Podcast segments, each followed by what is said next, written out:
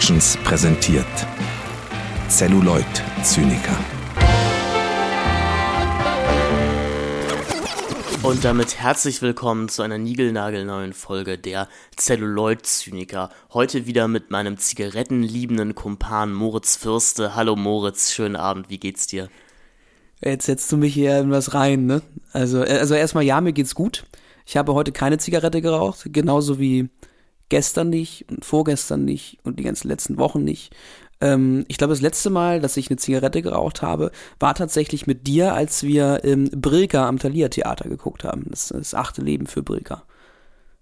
Also deswegen weise ich jetzt diesen, also weise ich jetzt äh, das hier zurück, dass du äh, mich als zigarettenliebend einstufst. Oder wie kommst du jetzt da drauf? Oder ist das schon irgendwie auch eine Anspielung an das Thema, was wir heute verhandeln, weil wir vorhin auch im Vorgespräch so ein bisschen über den Zigaretten-Usus äh, äh, äh, unseres Regisseurs, über den wir heute sprechen werden, äh, gesprochen haben. Ja, ein bisschen war es die ausgestreckte Hand zur Hinleitung dahingehend, dass wir jetzt dezidiert die Filmografie von Wes Anderson besprechen wollen, in wahrscheinlich drei bis vier Teilen hier im Podcast. Heute in der ersten Folge geht es um seine ersten drei Filme, um Bottle Rocket mit dem deutschen Zusatztitel Durchgeknallt, um Rushmore. Wahnsinn und um The Royal Tenenbaums, beziehungsweise auf Englisch einfach nur Royal Tenenbaums und auf Deutsch die Royal Tenenbaums. Naja, also da ist mal wieder äh, ein bisschen Skepsis bei deutschen Titeln angebracht. Na, und ich wollte uns auch so ein bisschen frame hier als so ein bisschen den, den Rockstar-Film-Podcast, den wir haben. So, weil, ähm,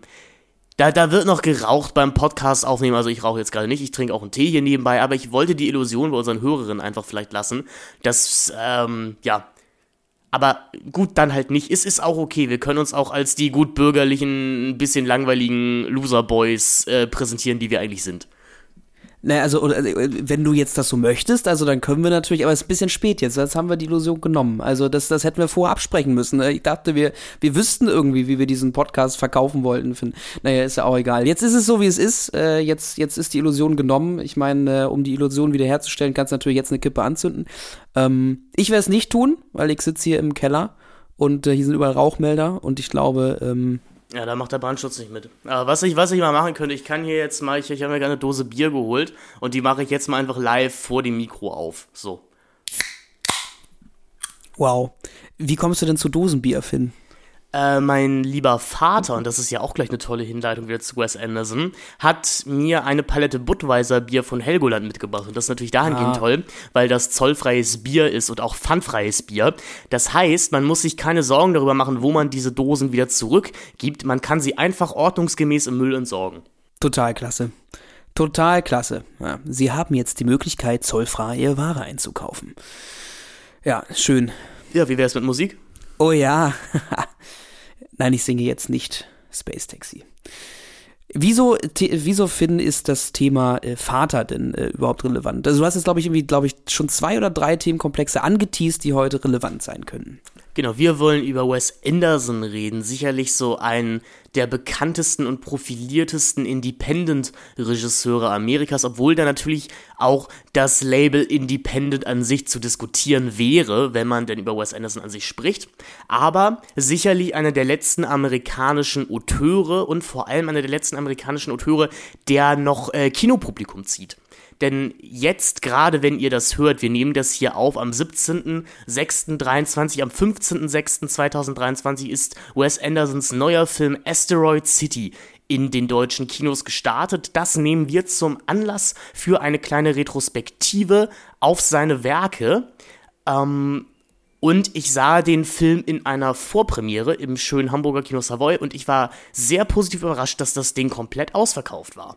Also Wes Anderson zieht tatsächlich noch die Leute und das ist ja richtig schön. Vor allem ist es, glaube ich, einer der wenigen Regisseure, wo man sofort ein Bild im Kopf hat, wenn ich dir jetzt sage, das ist ein Wes Anderson-Film.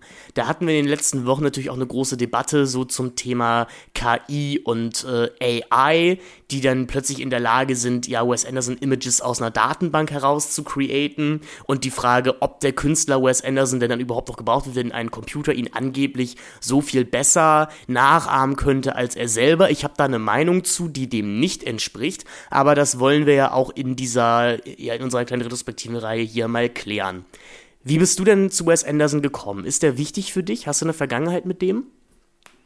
Äh, eine sehr gute Frage, ähm, denn das kann ich eigentlich eher verneinen. Also ich glaube, der erste Film, den ich von Wes Anderson gesehen hatte, war tatsächlich Grand Budapest Hotel und das war auch so eine Sichtung, wo ich mich dran erinnere, dass ich zum einen irgendwie mal von dem Film gehört hatte. Ich glaube, er war auch irgendwie bei den Oscars relativ äh, gut mit dabei und dann hatte ich gedacht, oh, Wes Anderson ist ein Name irgendwie, da sollte man ja was, mal was von gesehen haben ähm, und habe mich dann dezidiert dazu entschieden, diesen Film zu schauen und habe erstmal sehr, sehr wenig verstanden. Äh, ich habe den Film auf Englisch geschaut äh, und das hat, glaube ich, das nochmal verstärkt, diese, diese Erfahrung. Ähm, denn man muss ja sagen, wenn man jetzt zum Beispiel mit einem Grand Budapest Hotel einsteigt und vorher noch überhaupt gar nichts von Wes Anderson gesehen hat, ja, dann beeindruckt erstmal natürlich diese, diese unfassbar stringente Stilistik, ähm, über die wir auch noch sprechen werden und ja vor allen Dingen auch über die Entwicklung, denn wir werden chronologisch durch die Filme durchgehen. Ähm, so, das ist halt erstmal klar. Ähm, aber die Filme sind ja teilweise schon, also gerade Grand Budapest Hotel fährt dann ja nochmal auf, erstmal mit einer großen Epik, die da erzählt wird, mit einer großen, äh, ja quasi Dynastiegeschichte, ja irgendwie äh, mit mehreren Zeitebenen und, äh, und verschiedenen ähm, äh, äh, Bildverhältnissen und ähm, dann natürlich aber auch super schnellen Dialogen, super staccato alles. Und du musst da auch erstmal dem folgen können. Und auch wenn du die Interviews mit Wes Anderson anguckst, was wir auch in Vorbereitung auf diese Folge getan haben, ähm, merkt man auch, dass dieser Mensch super verkopft ist. Äh, und das ist, das ist zum einen natürlich irgendwie schön, weil es so super verspielt dadurch auch teilweise ist, aber zum anderen fällt es an Stellen äh, wirklich super schwer, Geschichten zu folgen. So, und das war so meine erste Erfahrung und ich war tatsächlich so ein bisschen abgeschreckt erstmal äh, und habe dann längere Zeit nichts mehr von Wes Anderson gesehen. Ich habe auch in meiner Kindheit eigentlich jetzt irgendwie nichts von ihm gesehen, aber ähm, äh, obwohl er ja auch so in den 2000er Jahr, äh, Jahren so seine seine ersten ähm, bekannteren Filme auch rausgebracht hat. Ähm, aber dann habe ich irgendwann Moonrise Kingdom gesehen und äh, das war für mich eine Erfahrung, äh, wo ich verstanden habe, ähm, wo Anderson herkommt, nämlich eben halt auch aus diesen Coming-of-Age-Filmen äh, oder aus diesen Coming-of-Age-Geschichten, die halt sich viel ums, ums Erwachsenwerden drehen, aber eben halt auch über kindliche Erwachsene, aber auch erwachsene Kinder wo wir auch heute definitiv noch zu kommen werden. Ich, was war denn dein erster Film, den du von Wes Anderson gesehen hast oder dein ähm, erster Kontakt? Mein erster, also unbewusst mein erster Kontakt mit Wes Anderson waren die Royal Tenenbaums, denn den wollte ich sehen, als er mal im Fernsehen lief, weil ich natürlich wie wahrscheinlich so jeder 8, 9 oder 10-jährige großer Fan von Ben Stiller und Owen Wilson war. Ähm, denn ich weiß nicht, ob dir das ausgegangen aber die waren ja, als wir so Kinder waren, Garant für, das wird lustig. Also das wird richtig, richtig lustig weil es gab eben hier Filme, es gab den Nachts im Museum mhm. ähm, und äh, all, all die weiteren Filme. Und ich weiß, dass meine Mutter meinte, nee, ähm, den, das ist noch nichts für dich. So. Also so, so paraphrasiert.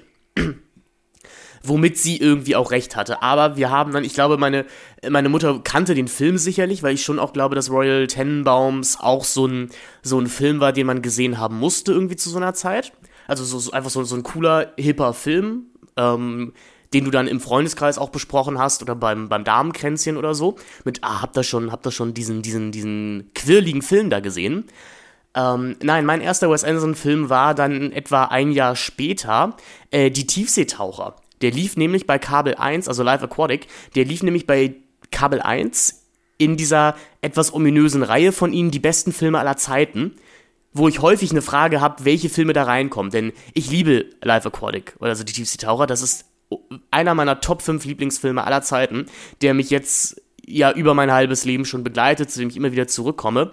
Und meine Mutter und ich äh, nahmen, zeichneten uns den aus dem Fernsehen auf und fingen den recht spät abends an zu schauen und waren auch so nach der ersten halben Stunde irgendwie ein bisschen ratlos, was wir da eigentlich sehen.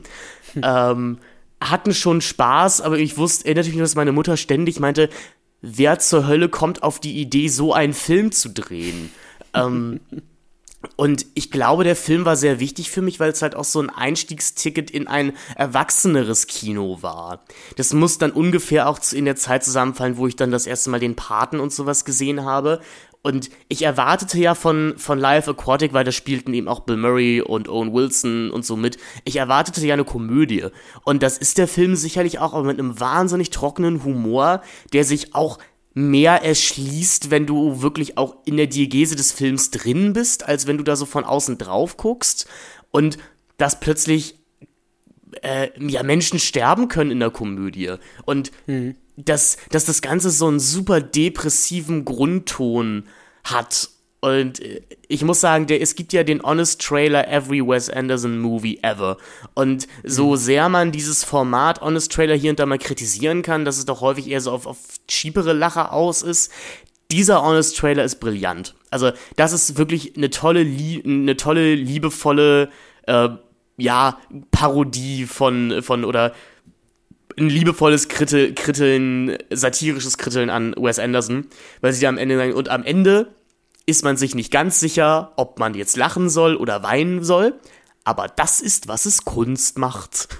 Ja, äh, also man muss ja wirklich sagen, diese Filme bewegen sich ja immer alle zwischen irgendwie Komödie und Tragödie und also bewegen sich wirklich auf einem super feinen Grad.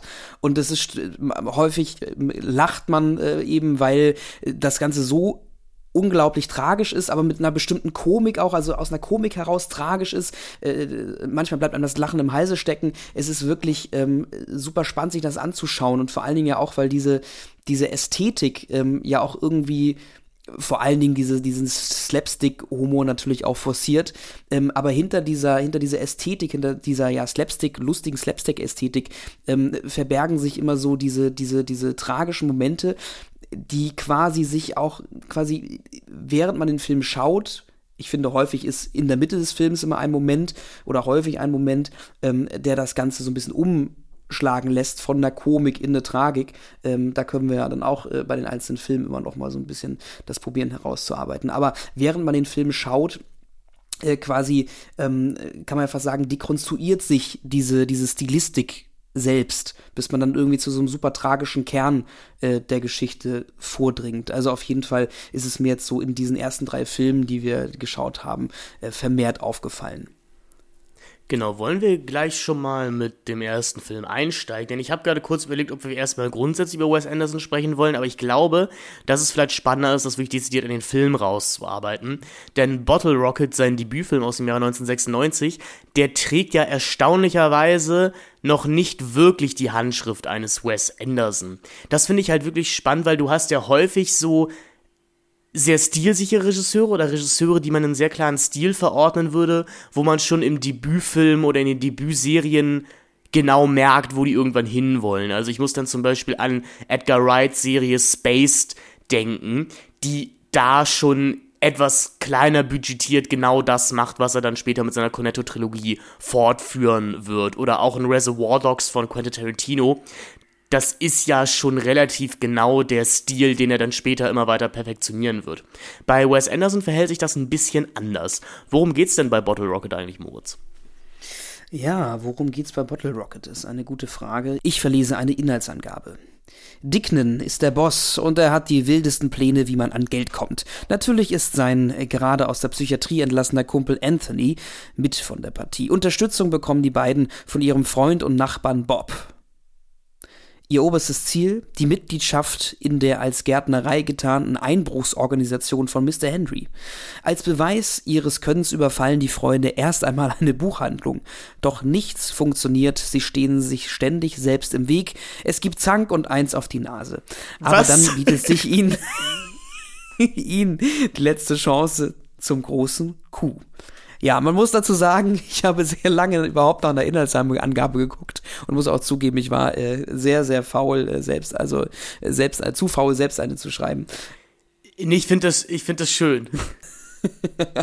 Diese Inhaltsangabe, ähm, finde ich aber, bricht es erstmal aufs, auf den Kern runter. Also es geht eigentlich ja wirklich um diese drei ja, Freunde, kann man ja tatsächlich sagen. Man weiß nicht so genau, wie alt sie sind. Ähm, da haben wir auch im Vorgespräch schon ein bisschen drüber diskutiert. Also ähm, sie sollen wohl irgendwie im Film so 18, 20 sein, ähm, sind aber, glaube ich, im, im tatsächlichen Alter, also die Schauspieler sind da irgendwie Ende 20, also 27, 28. Ähm, aber sie wirken im Film, finde ich, eher so wie Anfang Anfang, Mitte 20. Also es ist irgendwie so ganz schwer zu sagen.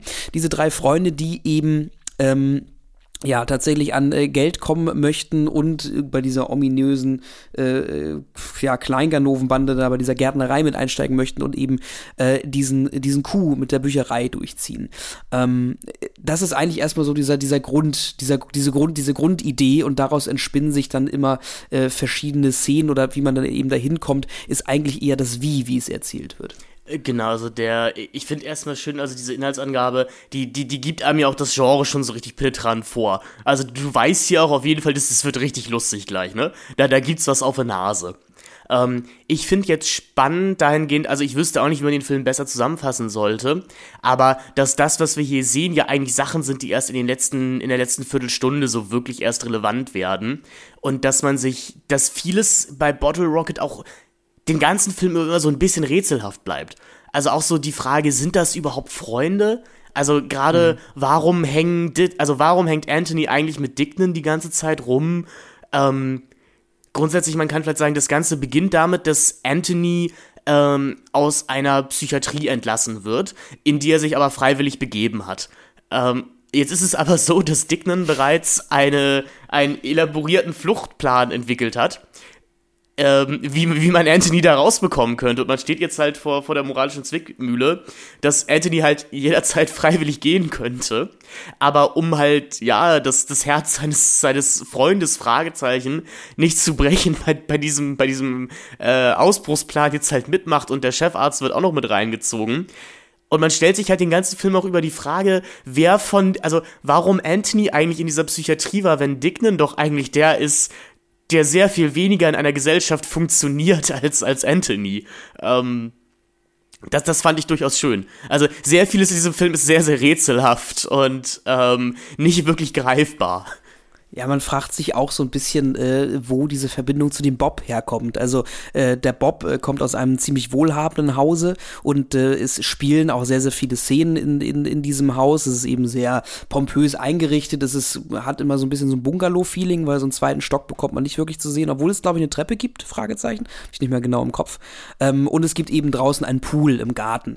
Äh, so, und, und dieser Bob wird halt eben immer mit in diese Geschichten eingebunden, weil er ein Auto hat und somit dann auch als Flucht Fluchtfahrer fungieren kann. Äh, und dieses Auto hat auch noch eine äh, ja, wichtigere Funktion äh, oder eine wichtigere Motivfunktion dann später im äh, Laufe der Handlung.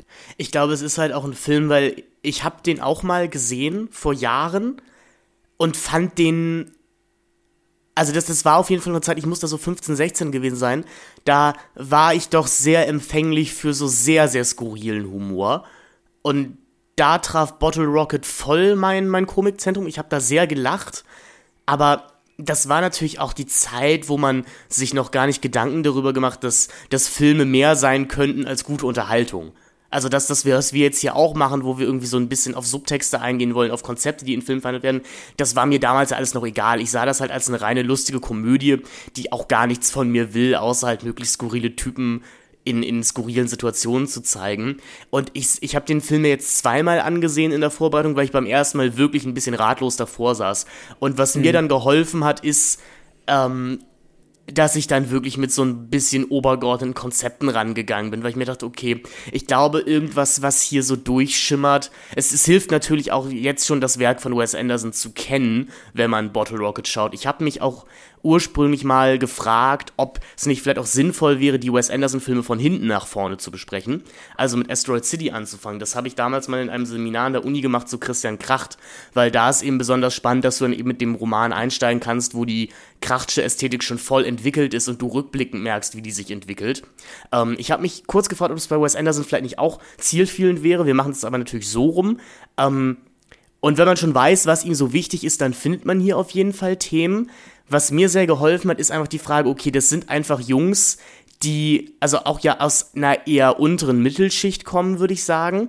Und gerade Dicknen ist, glaube ich, jemand, der sehr stark medial geprägt ist, der eine sehr große Aversion zum Gangsterkino hat und der den der enttäuscht ist vom American Dream und der den American Dream jetzt in die eigene Hand nimmt. Und das hat, haben wir ja gelernt aus den 70er, 80er Jahre Gangster-Epen, das geht halt eben nur durch Kriminalität im modernen Amerika. Mhm. Obwohl es ja auch irgendwie keine, keine Form der so ekligen Kriminalität ist, ne? Also es ist ja eigentlich äh, wirklich so eine, schon so eine fast ja, glattgeleckte Kriminalität. Ähm, äh, also dieser Überfall von, von dieser Bücherei, also erstmal allein, dass eine Bücherei überfallen wird, äh, ist ja schon mal, oder ausgeraubt wird, ist ja schon mal irgendwie äh, auch eine kleine Nachtnummer. Ähm, aber es fließt ähm, bis dato auch keinerlei Blut, es wird nie wirklich auf Menschen geschossen, wird eigentlich im Verlauf überhaupt wirklich auf Menschen geschossen, eigentlich nicht nicht, äh, es, es gibt, wird ein Schuss am Ende losgelassen und dann bekommt jemand einen Herzinfarkt. Äh, aber es ist eigentlich super unblutrünstig und eben eigentlich super, ähm, ja, super, ja, super glatt geleckt, kann man fast sagen. Ja, das, das sind halt eigentlich kleine Jungs, die halt Räuber spielen. Also die, ja, wie man halt früher Räuber und Gendarm zusammengespielt hat. Es, es geht ja auch schon damit los, dass sie, sie üben dann ja ein bisschen wie das so ist, wenn man was überfällt und wenn man Raubzug begeht und rauben eben das Elternhaus von Anthony aus.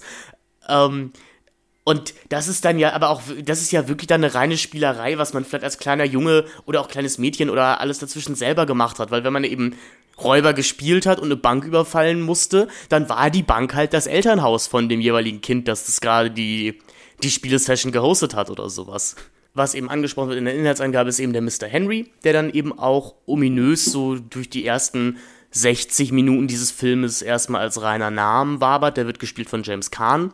Da sehen wir dann auch schon Wes Andersons Liebe dazu, große Schauspieler in des New Hollywood Kinos zu besetzen und denen nochmal so eine Art zweiten Frühling zu verbringen. Und klar, James Caan kennt man vor allem als Sonny Corleone aus dem Paten, aber ja eben auch als die äh, Titelrolle aus Michael Manns Film Thief, der Einzelgänger.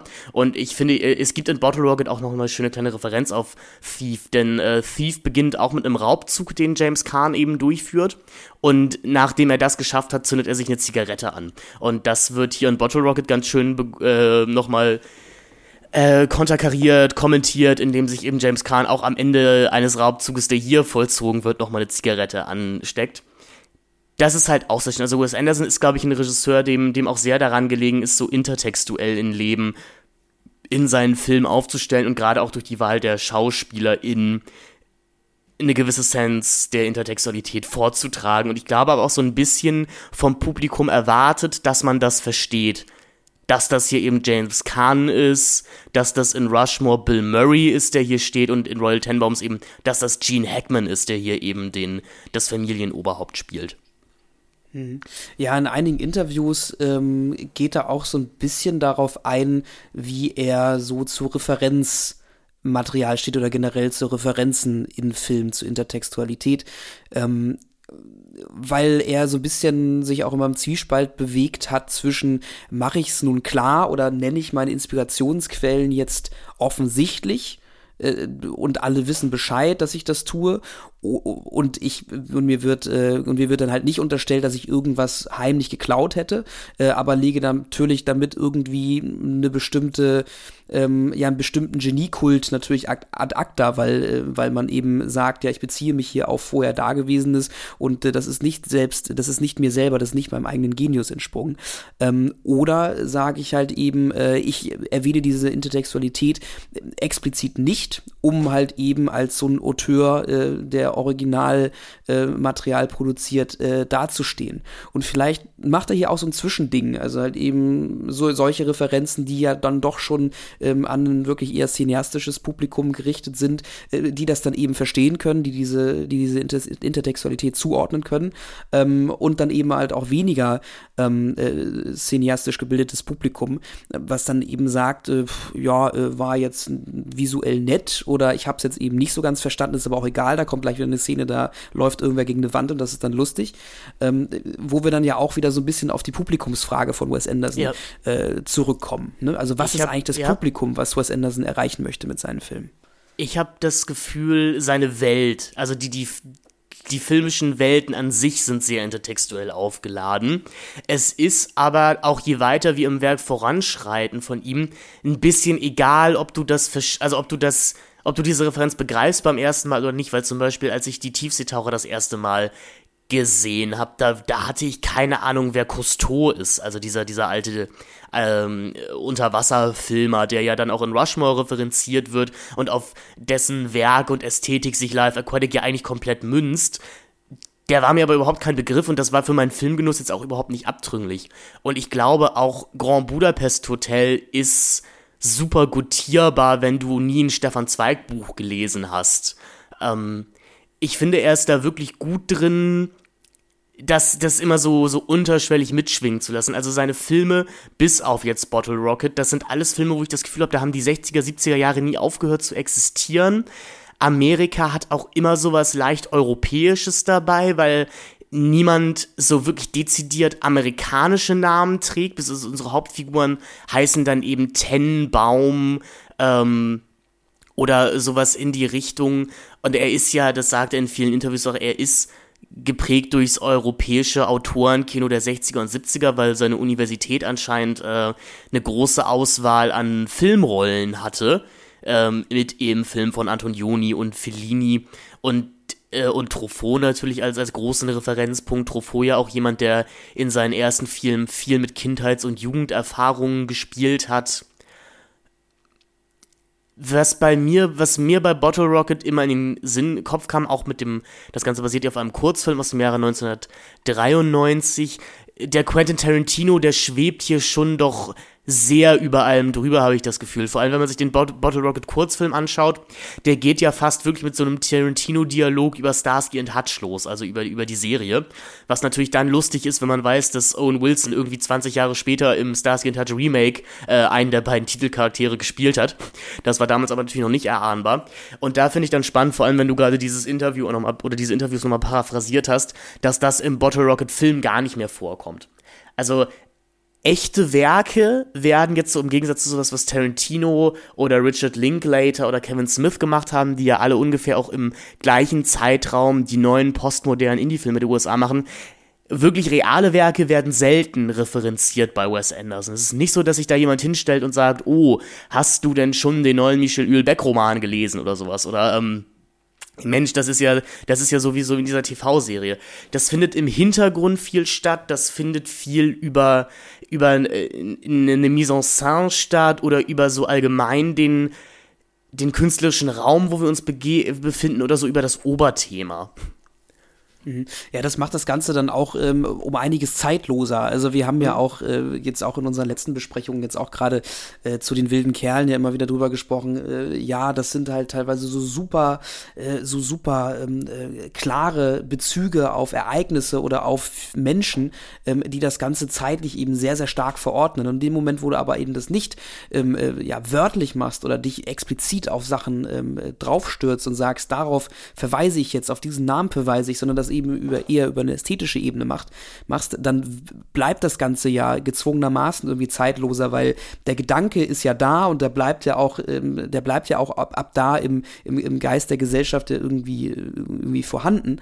Ähm, es ist aber eben kein, kein expliziter, keine explizite zeitliche Verankerung.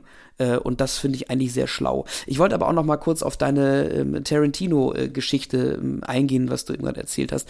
Ähm, äh, weil das fand ich nämlich zum Beispiel in Bottle Rocket noch wirklich auch in dem, in dem Spielfilm, jetzt nicht nur in dem Kurzfilm, den ich mir auch angeschaut habe, da sicherlich vielleicht sogar noch ein bisschen präsenter, aber ich fand es in dem, in dem Spielfilm auch schon gerade in Dialogen sehr, sehr Tarantino-esk, also wo du wirklich diese Dialoge auch hattest, wo, ähm, wo die Leute sich ins Wort gefallen sind oder wo teilweise vielleicht auch so ein bisschen Impro drin drin war, wo du merktest, das sind jetzt eben nicht die Sätze eins zu eins der Text gesprochen, der mal irgendwann im Drehbuch festgehalten wurde, sondern es ist eben eher so ein, so ein, so ein, so ein flüssigeres Gespräch oder vielleicht auch mal Pausen, mal Äs, mal Stotterer, mal Wiederholungen.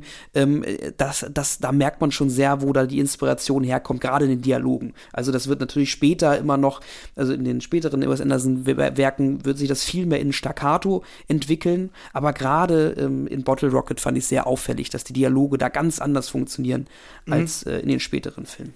Vor allem, weil die Schauspielenden noch so was ähnliches wie Emotionen zeigen. Und je weiter Wes Anderson ja fortschreitet in seinem Werk, desto, desto roboterhafter wirken die, wirken die Charaktere in seinen Filmen ja auch. Also die, die sagen zwar was, aber, aber fühlen tun sie dabei nichts. Und auch das, das sehr elaborierte Vokabular, das sich, das sich Wes Anderson Charaktere bedienen, das findet sich in Bottle Rocket auch noch nicht so richtig. Das wirkt doch alles noch sehr alltäglich. Und was ich auch spannend fand, wenn man so auf eine generelle Ästhetik eingeht, natürlich wirkt Bottle Rocket sehr viel roher und direkter als die späteren Filme. Das ist natürlich auch dem Budget geschuldet. Liegt aber vielleicht auch daran, dass äh, im Gegensatz zu fast allen anderen Wes Anderson-Filmen hier sehr viel Handkamera eingesetzt wird. Ähm, später sind das dann ja meistens einfach stat entweder statische Shots oder aber einfach ähm, stabilisierte Shots, die dann auf einem Tripod stehen oder sowas. Ähm, und, und hier wird halt dezidiert noch mit einer Handkamera gearbeitet. Ja, genau, das ist, äh, das gibt da auch noch äh, gerade in Rushmore noch so ein, zwei Parts, wo das auch dann aufgebrochen wird. Also da finde ich, gibt schon sehr, sehr viele statische Einstellungen oder der, der Großteil ist statisch, mhm. ähm, aber es wird da dann auch in, in Szenen, wo es auch eben unsicherer wird, wo dann auch der Max so ein bisschen, äh, so ein bisschen in Straucheln gerät, weil er ja eigentlich eine sehr klare Vorstellung hat und dann ja irgendwann aber auch so ein bisschen anfängt zu zweifeln. Ähm, da ist es dann stilistisch auch irgendwie ähm, quasi an die Handlung gekoppelt. Äh, hier ist es jetzt aber bei Bottle Rocket wirklich ähm, eigentlich sehr, sehr stringent durchgezogen, dass, es, dass, wir, dass da mit einer Handkamera gearbeitet wird. Es hat natürlich auch so ein bisschen teilweise dieses Heist-Movie-Gefühl, dass man noch irgendwie ein bisschen mehr mittendrin sein möchte. Und es gibt wirklich nur sehr vereinzelt ähm, Punkte, wo man sagen kann, hier lassen sich schon ähm, spätere Wes Anderson-Stilistiken erkennen. Also ich glaube, ganz recht am Anfang, als sie da in diesem Bus sitzen und diesen, diesen Plan durchgehen, den äh, Owen Wilson sich da zurechtgelegt hat in seinem äh, Caro Notizheft äh, gibt es, glaube ich, aber den Whip-Pan vom äh, Busfahrer auf die beiden, wie sie auf diesem, äh, auf diesem Platz quasi neben dem Busfahrer sitzen. Äh, das, ist, das ist so das Erste, wo ich gedacht habe, oh, aber das, hier ist ja eigentlich schon die Ästhetik so ein bisschen erkennbar. Dann verliert sich das wieder so sehr lange. Dann gibt es diese Sequenz, wo, die, wo sie diese Pistolen ausprobieren und schauen, welche Pistole am eindrücklichsten ist, um, um Leute zu beeindrucken, um Leuten zu imponieren, natürlich nicht, um sie zu töten. Ähm, so, und da gibt es dann auch sehr, sehr viele Staccato-Cuts und, und diese Match-Cuts von diesen verschiedenen Pistolen. Und da fand ich, war wieder so eine Ästhetik zu erkennen. Also es gab immer so einzelne Parts, einzelne Momente, wo ich dachte, ah ja, okay, hier sehe ich's, hier sehe ich's.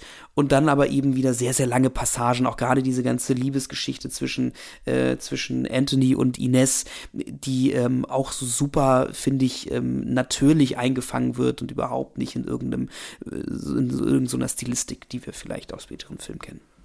Mhm. Was spannend ist, vielleicht nochmal zu sagen, ist, dass doch das Wes Anderson-Team hier schon fast voll, vollständig vorhanden ist. Also die, sein Stammkameramann Robert Newman ist hier schon mit dabei, Mark Mothersbaugh, der für, glaube ich, die Hälfte aller Wes Anderson-Filme die Musik gemacht hat, die andere Hälfte macht dann später Alessandro Desplat. Ähm, die sind hier schon mit dabei. Und Owen und äh, Owen Wilson und Luke Wilson, beides dann ja auch längere Karrierebegleiter von ihm. Ähm, Genau, was genau, man, noch so finden kann in, in, kleineren Momenten ist eben das Interesse für ähm, Briefe und Zeichnungen für elaborierte Pläne, die geschmiedet werden von den Charakteren. Ähm, der Daniel Schröckert nannte das in, in unserer Besprechung von Asteroid City, der meinte, diese Figuren, die betreiben ja wirklich mit einer lächerlichen Ernsthaftigkeit ähm, Pläne, wo man als Außenstehender sagen würde, ja wirklich, ähm, das finden wir hier ja auch schon, weil man sich, wie wir schon jetzt gesagt haben, ständig fragt, warum sie diesen Weg in die Kriminalität überhaupt einschlagen wollen. Ähm, ich glaube tatsächlich einfach ja, weil wir, wir leben hier offensichtlich halt in einem postmodernen 90er Jahre Amerika, der der American Dream ist nicht mehr vorhanden, der einzige Weg ist die Kriminalität, aber die Kriminalität liegt halt auch noch fest in den Händen von eben etablierten Figuren wie der James Kahn-Figur, der es geschafft hat, sein kriminelles Business legit zu machen, indem er das Ganze eben als Gartenbaufirma tarnt. Und das hm. können Anthony und Dignan halt eben noch nicht. Die, die müssen noch diese Wild-West-Herangehensweise machen, die aber in den 90ern der USA schon keinen Platz mehr hat das erinnert mich dann halt eben auch wieder an Tarantino, wo am Anfang von Pulp Fiction ja auch lange darüber referenziert wird, dass man heutzutage keine Bank mehr überfallen könne, weil äh, die, die Sicherheitsvorkehrungen einfach alle zu gut wären und man müsste sich vielleicht dann eben auf, einen, auf den Dienstleistungssektor fokussieren und eben ein Restaurant überfallen oder sowas. Mhm. Ja, allgemein, aber in diesem Film wirken ja auch diese Überfälle irgendwie alle super lächerlich. Also äh, die, die Pläne viel zu elaboriert, aber die Ausführung dann so stümperhaft, dass da dann auch wieder diese Komik so super ähm, äh, zutage mhm. getragen wird. Ähm, um aber auch nochmal wieder drauf zurückzukommen, weil du vorhin so ein bisschen das Ensemble und, und die ganzen, die ganzen Crewmitglieder erwähntest. Ähm, wir schauen uns ja heute wirklich die drei Filme an, wo auch Owen Wilson explizit mit dran mitgeschrieben hat. Ja. Ähm, an, später passiert das ja nicht mehr, da hat Wes Anderson sich dann immer wieder andere Co-Autoren mit dazugeholt. Ähm, das ist auch eine Sache, also äh, diese Autorenschaft ist auch eine Sache, die auch in den Interviews sehr, sehr spannend äh, ist und vielleicht lassen sich da ja auch während unserer Besprechung äh, der nächsten Filme auch immer wieder, ähm, äh, sag ich mal, auch Akzente der, der Co-Autoren irgendwie miterkennen. Das würde mich mal interessieren. Vielleicht kann man was erkennen, vielleicht auch nicht, werden wir dann sehen. Ähm, aber dann nimmt er halt auch kein Blatt vom Mund. Also ähm, es ist jetzt nicht so, dass, dass Wes Anderson sich hier als Genius hinstellt, wie ich auch schon äh, vorher ausgeführt, äh, vorhin ausgeführt hatte, äh, sondern auch explizit sagt, ja, ich habe das mit jemand anderem zusammengeschrieben und es ist halt eben auch wirklich ein, ein gemeinsamer Prozess. Also er kommt mit Ideen rein, er kommt mit Musiken rein, mit Figurenideen, mit, mit Geschichten, ähm, die auch vor allen Dingen viel aus seinem eigenen Leben kommen. Werden wir auch gleich bei Rushmore nochmal drüber sprechen. Ähm, aber äh, er kommt sehr, sehr selten mit einem fertigen Drehbuch oder mit einem fertigen Skript rein und sagt, hier, so, da drehen wir jetzt weg. Sondern es ist wohl irgendwie so ein sehr starker Prozess, wo sich dann mit diesem Co-Autor dann überhaupt erst diese Welt entwickelt und, und dann viele Sachen verworfen werden, wieder neu, äh, wieder neu angeordnet werden. Also diesen Prozess beschreibt er in diesen Interviews auch immer sehr, sehr genau. Und ähm, wie du ja vorhin auch schon meintest, dass von Wes Anderson häufig auch diese europäischen Einflüsse kommen in seinen Filmen, äh, so ist es vor allen Dingen auch eben jetzt in den ersten drei Filmen dieser amerikanische Einfluss, der vor allen Dingen über Owen Wilson wohl kommt.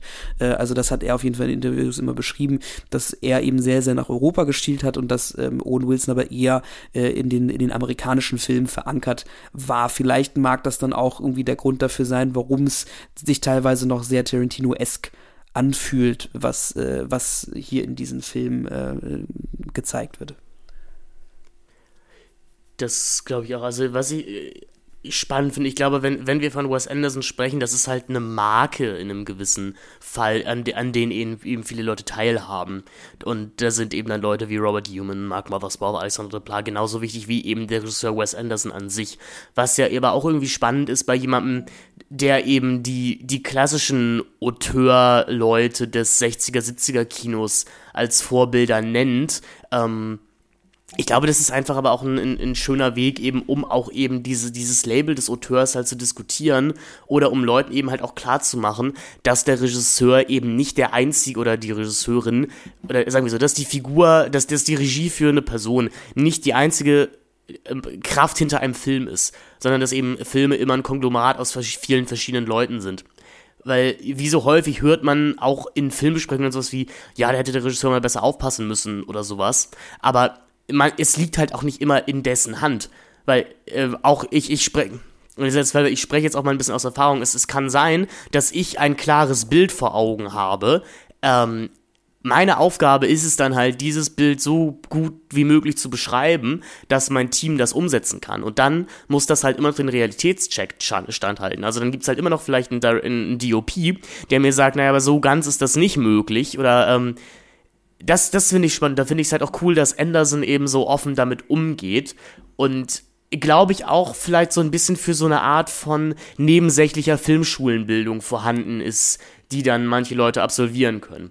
Eben gerade sowas, wenn wir was wir erwähnen müssen, Wes Anderson ist so einer der ersten Regisseure, wie eben auch ein Kevin Smith oder, oder halt der schon, die schon genannten Richard Linklater und Quentin Tarantino, die sehr vom DVD-Boom der späten 90er überhaupt erst von der Einführung der DVD in den, in den 90ern profitieren konnten, die DVDs erhalten haben, die zum ersten Mal umfangreiches Bonusmaterial geboten haben. Ich glaube, deswegen ist das eben auch ein Regisseur, der für viele Leute, die jetzt so um die 30, 40 sind, eben sehr wichtig ist, weil es eben auch so ein Eintrittsticket in höhere Sphären des Kinos war. Oder in, in eine andere Art von Film. Also weg, weg von vielleicht einem Blockbuster hin auch zu einem etwas kleineren, etwas ähm, idiosynkratischeren Kinos. Ja, und das ist ja vor allen Dingen auch nochmal ein Punkt, wenn wir über das Publikum, über das wir vorhin auch schon sprachen, äh, wenn wir da jetzt nochmal drauf eingehen, ähm, ist es ja wirklich so, dass sich in diesen Wes Anderson-Filmen häufig ähm, Cineasten mit aber auch Pop-Cinema-ZuschauerInnen treffen. Genau. Äh, also, dass das, dass, das, äh, dass das ein Kino quasi für beide Seiten ist. Also sowohl dem, dem populären Zuschauer, äh, der, den populären ZuschauerInnen, die sich jetzt beispielsweise Marvel oder DC äh, Comic-Verfilmung anschauen und halt eben auch denen, die aus einem Arthouse-Bereich kommen und sagen, ich schaue mir aber eher die cineastisch wertvollen Filme an. Genau, weil du ähm, wir haben ja so ein bisschen gespannt, also die, die Filme sind intellektuell häufig sehr aufgeladen oder die, die, die beziehen sich dann auf große Werke der Weltliteratur oder obskurere Seiten der Popkultur, aber in den seltensten Fällen brauchst du das, um die Filme wirklich zu verstehen. Und auch der von uns angesprochene Humor, man, man muss hier jetzt ja nicht irgendwie seinen Doktor in der Philosophie gemacht haben, wie bei Woody Allen oder so, um über Witze zu lachen. Ähm, das Kino von Wes Anderson, auch wenn es irgendwie was sehr Intellektuelles an sich hat, die Filme an sich strahlen das nicht unbedingt aus. Die haben einen sehr klassischen Stummfilm-Slapstick-Humor. Die haben große Stars, die den Film tragen. Ähm, die haben sowas kindlich Naives, die haben eine bewusste Lust zur Albernheit. Die sind super accessible für eigentlich äh, jeden und jede und jeden. Und wie auch schon erwähnt, die haben jetzt auch wenig also die verhandeln durchaus erwachsene Themen, aber häufig im Subtext. Ähm, das sind aber durchaus auch Filme, die man mit Kindern schauen kann. Also nicht umsonst hat er ja mit äh, Fantastic Mr. Fox und vielleicht auch mit Moonrise Kingdom Kinderfilme gedreht, zumindest auf der Oberfläche. Ähm, ja, vielleicht auch Isle of Dogs, also jetzt nur mal von, nur mal von der ja, ähm, Art, genau. Mach, Machart, ne? Mhm. Genau, aber das sind schon, es, es, es gibt jetzt wenig Barrieren, die man durchdringen muss, bevor man einen Wes Anderson-Film schauen kann. Das trägt, denke ich, auch zu seiner Popularität bei. Absolut, absolut. Ähm, ja, um jetzt vielleicht noch mal auf Bottle Rocket äh, zurückzukommen, weil du ja auch schon meintest, was ich sehr nachvollziehen konnte, dass der Zugang zu dem Film nicht ganz so einfach ist. Also ich habe ihn auch geschaut und ich habe mir bei den anderen Filmen also um einiges mehr Notizen gemacht als zu diesem Film, weil ich teilweise auch so ein bisschen ratlos da saß. Die Handlung ja wirklich sehr eindimensional ist und ähm, ja eher so dieses Lebensgefühl und wie kommen die, äh, wie kommen die unserer Protagonisten von einem Handlungspunkt zum anderen anderen. Es passiert dann auch viel Zwischenmenschliches und, ähm, und, und es wird eben sehr, sehr viel ähm, ja, herausgearbeitet, wie sie es machen. Und es wird halt gar nicht, es passiert gar nicht so viel komplexes Handlungsgeschehen in diesem Film. Ähm, und äh, was ja tatsächlich auch nochmal spannend zu erwähnen ist, jetzt überhaupt bei, bei, bei Bottle Rocket an, äh, an sich, als, als ja ersten Spielfilm, den Wes Anderson zusammen mit Owen Wilson auf die Leinwand gebracht hat, ist, äh, dass dieser Film ja ein unfassbarer Flop war. Finn. Ja. Magst du da vielleicht ein bisschen mehr zu erzählen? Genau, also bei einem Budget von 5 Millionen Dollar hat der ungefähr 500.000 Dollar eingespielt. Ähm, das Testscreening von Bottle Rocket oder die Testscreenings zählen mit zu den desaströsesten Testscreenings aller Zeiten. Ähm, und es ist wirklich ein kleines Wunder, denn der Film erhielt auch fast nur negative Kritiken bei, bei seinem Release. Ähm, es ist dann wirklich ein Wunder, dass Wes Anderson überhaupt weiter Filme machen konnte. Das liegt dann halt einfach daran, dass es sehr viele prominente Fürsprecher für diesen Film gab. Allen voran irgendwie Martin Scorsese, der den Film so ein bisschen in den Transcendental Film Style, den sein Kollaborateur Paul Schrader ein paar Jahre vorher rausgearbeitet hatte bei Regisseuren wie Carl Theodor Dreyer oder, oder Ozu oder Roberto Ross, äh, nicht Roberto Rossellini, äh, äh Robert, äh, Robert, Robert Bresson so, ähm, rausgearbeitet hatte, ähm, Anderson da so ein bisschen mit in Verbindung setzte.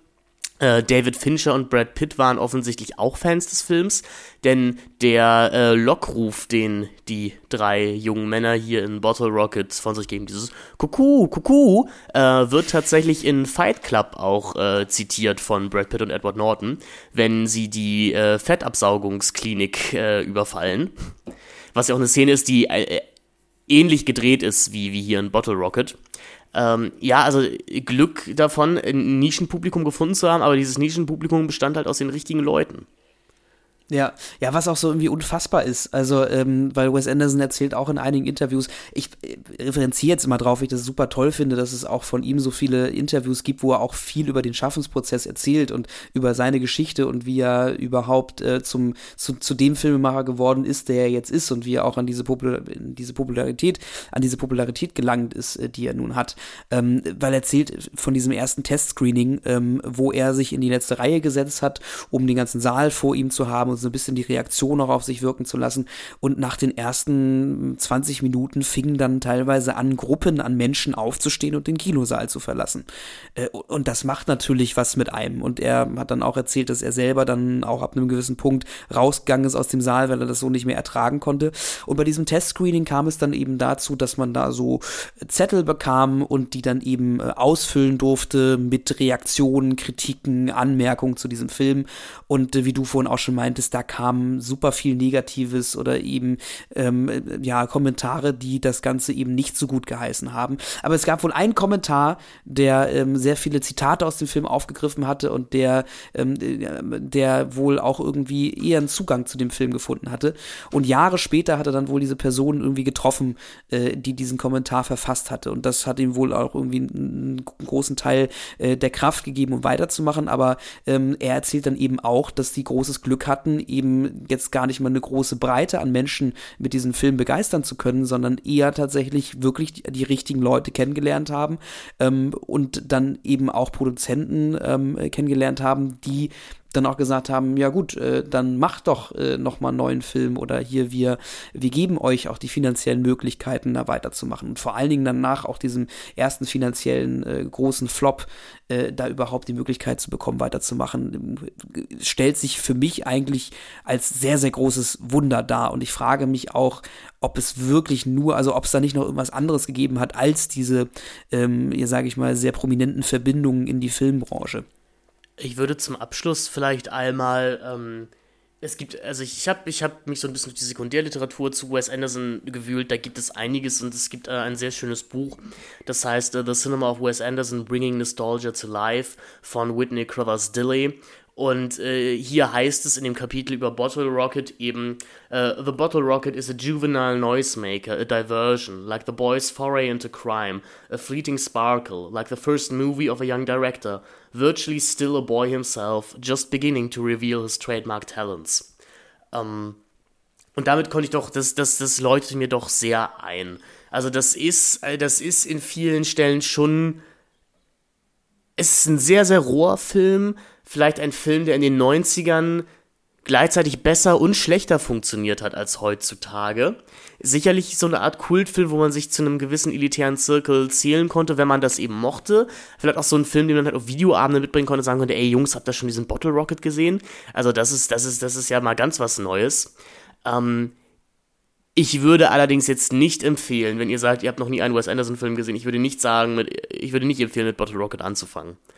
Ähm, es sind hier, wie bereits schon erwähnt, hier sind schon Themen drin, die ihn später beschäftigen werden. Der Film ist doch durchaus auch recht lustig, aber ich finde ihn halt vor allem rätselhaft. Das macht auch einen Teil seines Reizes aus.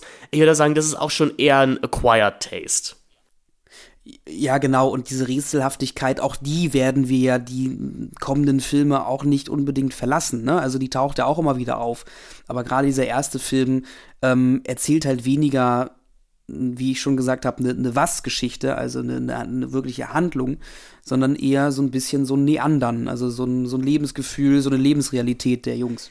Das machen die späteren Wes Anderson-Filme ja auch, aber da ist zumindest ungefähr klar, was er, also warum ich mir das angucke. Sagen wir so. Mhm. Also Royal Tenenbaums ist halt auf der Oberfläche, das ist halt die Geschichte einer, einer dysfunktionalen Familie. Und das, das, das versteht man. Aber was, was diese drei Jungs in einem gottverlassenen Amerika, das auch irgendwie nur aus Motels und Highways besteht, hier genau wollen, das, das bleibt doch sehr im Nebulösen. Also wofür sich Anderson ja auch immer interessiert hat, sind so verfallende Institutionen, irgendwie so Überbleibsel von einer guten alten Zeit. Und das scheint mir hier doch einfach sehr viel Amerika an sich zu sein. Also eben gerade Dickman, äh, gespielt von Owen Wilson, der einem Gangster- und Männlichkeitsbild hinterherjagt, das, das es so nicht mehr gibt und das es vielleicht so auch nie gegeben hat. Ja, wie wird sich das in den kommenden Filmen weiter entwickeln? Als nächstes kommt äh, Rushmore. Rushmore, auch äh, hier in der Hauptrolle Jason Schwartzman, der auch ähm, dann in kommenden Filmen immer mal wieder äh, mit in dem Ensemble von Wes Anderson auftaucht, jetzt auch in Asteroid City, den ich persönlich, muss ich an dieser Stelle sagen, noch nicht gesehen habe, äh, aber ja auch wieder recht prominent mit von der Partie ist. Und hier auch noch wirklich sehr jung ist. Also ich glaube, er müsste hier gerade mal 18, 19 Jahre alt sein und spielt einen 15-jährigen ähm, Schüler, kann man ja sagen. Aber was genau passiert denn in Rushmore? Ja, was passiert in Rushmore? Der 15-jährige Sonderling Max Fisher besucht die 10. Klasse der renommierten Privatschule Rushmore. Er ist ein engagierter Schüler, der Theaterstücke schreibt und sich an zahlreichen Projekten und Gruppen beteiligt. Seine Noten bleiben jedoch weit hinter den Erwartungen seiner Lehrer zurück und auch bei seinen Mitschülern ist Max nicht sehr beliebt. In dem erfolgreichen, aber deprimierten Geschäftsmann Herman Bloom findet er einen Förderer und Freund. Eines Tages lernt Max die verwitwete Vorschulleiterin Rosemary Cross kennen und verliebt sich in sie. Trotz des großen Altersunterschiedes beginnt er mit allen Mitteln, um Miss Cross zu werben. Als er ihr zuliebe den Grundstein für ein nicht genehmigtes Großaquarium auf dem Baseballfeld der Schule setzen möchte, wird er von der Schule geworfen. Als Hammond Broom dann noch ein Verhältnis mit Miss Cross beginnt, werden die einstigen Freunde zu Feinden und ein harter, erbitterter Kleinkrieg bricht aus. Erst als deren Beziehung in die Brüche geht, kommt es zu einer Versöhnung. Muss ich sagen, eine ziemlich gute Inhaltsangabe. Äh, ja weil das ja doch den Kern recht gut widerspiegelt und auch diese, ja, eigentlich alle Zwistigkeiten so ganz gut beschreibt. Denn was, worum dieser Film ja eigentlich wirklich handelt, ist ja auch irgendwie so ein bisschen diese Dreiecks-Liebesbeziehungen oder auch Nicht-Liebesbeziehungen, äh, die sich im Laufe des Films entwickelt, aber halt eben auch diese Coming-of-Age-Geschichte von unserem Haupt, von unserer Hauptfigur Max Fischer, ähm, die hier, also da kann man vielleicht auch schon mal so ein bisschen auf, auf Interviews wieder ähm, mit, äh, von Wes Anderson auch über diesen Film teilweise äh, referenzieren, was auch viel biografisches oder auch eigene Erlebnisse von äh, Wes Anderson irgendwie mit, äh, mit reinbringt, weil er erzählt auch, dass sie gerade die Szenen, die an, in der Schule Rushmore gespielt haben, auch an seiner äh, damaligen äh, Schule gedreht haben, äh, also bevor er an die Uni gegangen ist. Ähm, und äh, da steckt wohl sehr, sehr viel aus seiner eigenen Geschichte drin, ähm, aber auch viele Sachen, die er sich gewünscht hätte zu erleben, äh, als er in diesem Alter war, ähm, aber eben auch viel, äh, was real passiert ist tatsächlich. Rushmore ist auch 2016 in das äh, National Film Registry von der Library of Congress aufgenommen worden. Ist, glaube ich, der zweitneueste Film in, ähm, im National Film Register zusammen mit äh, Matrix.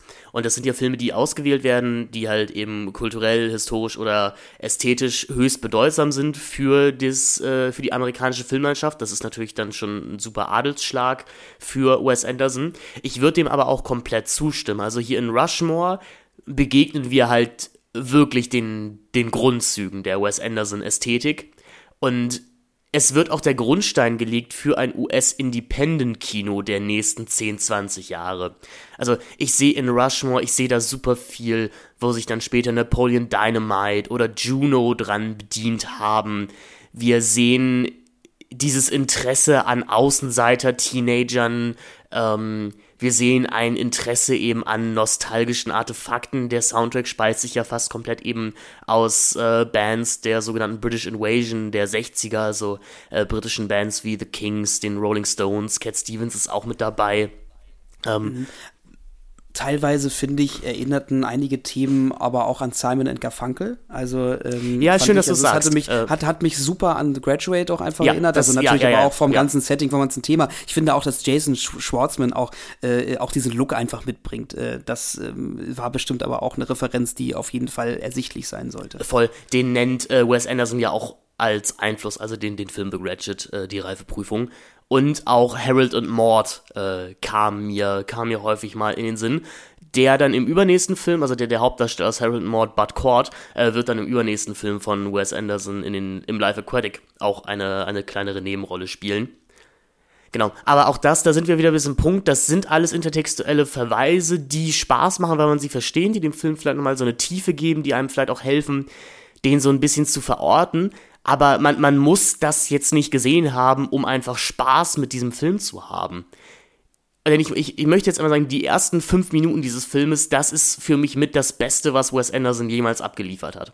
Das Ganze geht los mit einer, wir wissen es noch nicht, Traumsequenz, in der äh, ein Mathelehrer ein Matheproblem vorstellt, ähm, das so kompliziert ist, dass wenn einer der Schüler, äh, man muss das hier nicht gendern, weil es ist eine reine Boys-Schule, Rushmore, ähm, wie so elitäre Privatschulen das hier so an sich haben, ähm, also, das so ein Matheproblem, das so kompliziert wäre, wenn einer der Schüler das lösen könnte, dann müssten die Schüler nie wieder ein Mathebuch ausschlagen. Und wer kann das Problem aus dem FF lösen? Natürlich Max Fischer.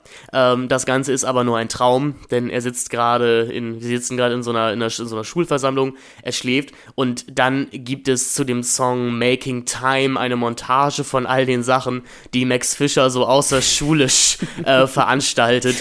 Und das ist äh, Kinoperfektion. Also diese ersten fünf Minuten, muah. besser, besser wird Wes Anderson auch fast nicht mehr werden. Ja, und, es, und da kommt dann ja auch wirklich schon super vieles zusammen von dem, was wir dann auch später von Wes Anderson kennen. Also diese, diese Parallelfahrten und diese, diese ja auch Matchcuts, auch gerade von diesen verschiedenen Aktivitäten. Also das macht dann auch einfach wieder so viel Spaß zuzuschauen. Äh, das ist unglaublich. Äh, das finde ich ja, ist ja auch was, was Wes Anderson super prägt, ähm, ist eben ja auch so ein bisschen diese, äh, diese Befriedigung, also so diese visuelle Befriedigung, dieses, dieses Satisfying Cinema kann man es ja schon fast nennen. Mhm. Ähm, also, also dieses, wo du wirklich einfach Spaß hast zu zuzugucken, weil da bildlich, das hast du ja auch bei, Ed, bei Edgar Wright dann ja auch viel, ähm, so, so super viel spielerisches, bildliches hast, wo du einfach gerne hinguckst, wo du einfach sagst, boah, das, das befriedigt, das befriedigt meinen ästhetischen Sinn. So, und das war ja eigentlich diese, diese, diese ganze Anfangssequenz, also natürlich mit dem vorherigen Setup, äh, dieser, dieser Mathematik-Geschichte, ähm, aber dann, äh, wie du auch schon sagst, diese Montage. Ähm, großartig, muss ich dir zustimmen, auf jeden Fall, 100 Prozent. Das Wichtige hier ist allerdings, und ich glaube, das haben die Copycats so ein bisschen vergessen später, Max Fischer ist halt nicht cool. Der ist der Protagonist unseres Films, aber der ist nicht der Held. Und der Film lässt auch eigentlich keine Sekunde aus, uns klarzumachen, dass ähm, der schon eine ziemlich linke Sau ist. Und ähm, sicherlich sehr engagiert ist, aber nicht unbedingt talentiert.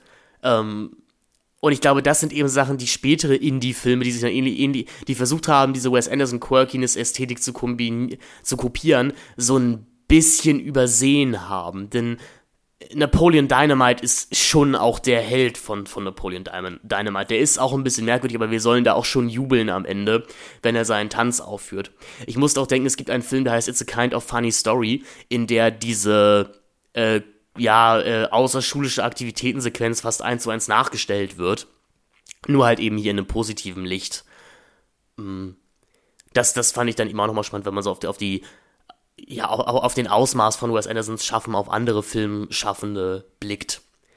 Wie schon erwähnt, im, im Zentrum dieses Films steht eben das Liebesdreieck zwischen äh, Herman, Max und Rosemary. Und das ist jetzt wirklich auch der erste Film, wo eines der Kernthemen von Wes Anderson, nämlich halt Kinder, die sich wie Erwachsene benehmen und Erwachsene, die eigentlich noch Kinder sind, äh, wirklich voll zu tragen kommt.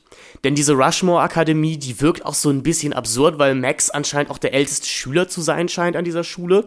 Ansonsten wird das irgendwie auch nur, wird die auch nur von Zehnjährigen bevölkert, hat man das Gefühl, die alle so ein bisschen als Maxes Handlanger funktionieren. Und Herman Bloom, eben dieser Großindustrielle, ist ein sehr, sehr unglücklicher Mann in der Midlife-Crisis, der offensichtlich nie eine Jugend erlebt hat, hat man das Gefühl. Und jetzt durch Max versucht das nochmal auszuleben. Ja, und wir haben aber auch gleich äh, mehrfach noch ein zweites Thema, was wir wahrscheinlich gleich im Gespräch immer so ein bisschen äh, miteinander verknüpfen. Deswegen ist es, glaube ich, ganz gut, wenn wir das schon mal nochmal mit reinbringen. Ist äh, dann aber auch der Tod. Ähm, der Tod von gerade Erziehungsberechtigten, also wir haben oder oder auch oder oder von Geliebten. Wir haben eben bei Max die Mutter, die verstorben ist, die an Krebs gestorben ist.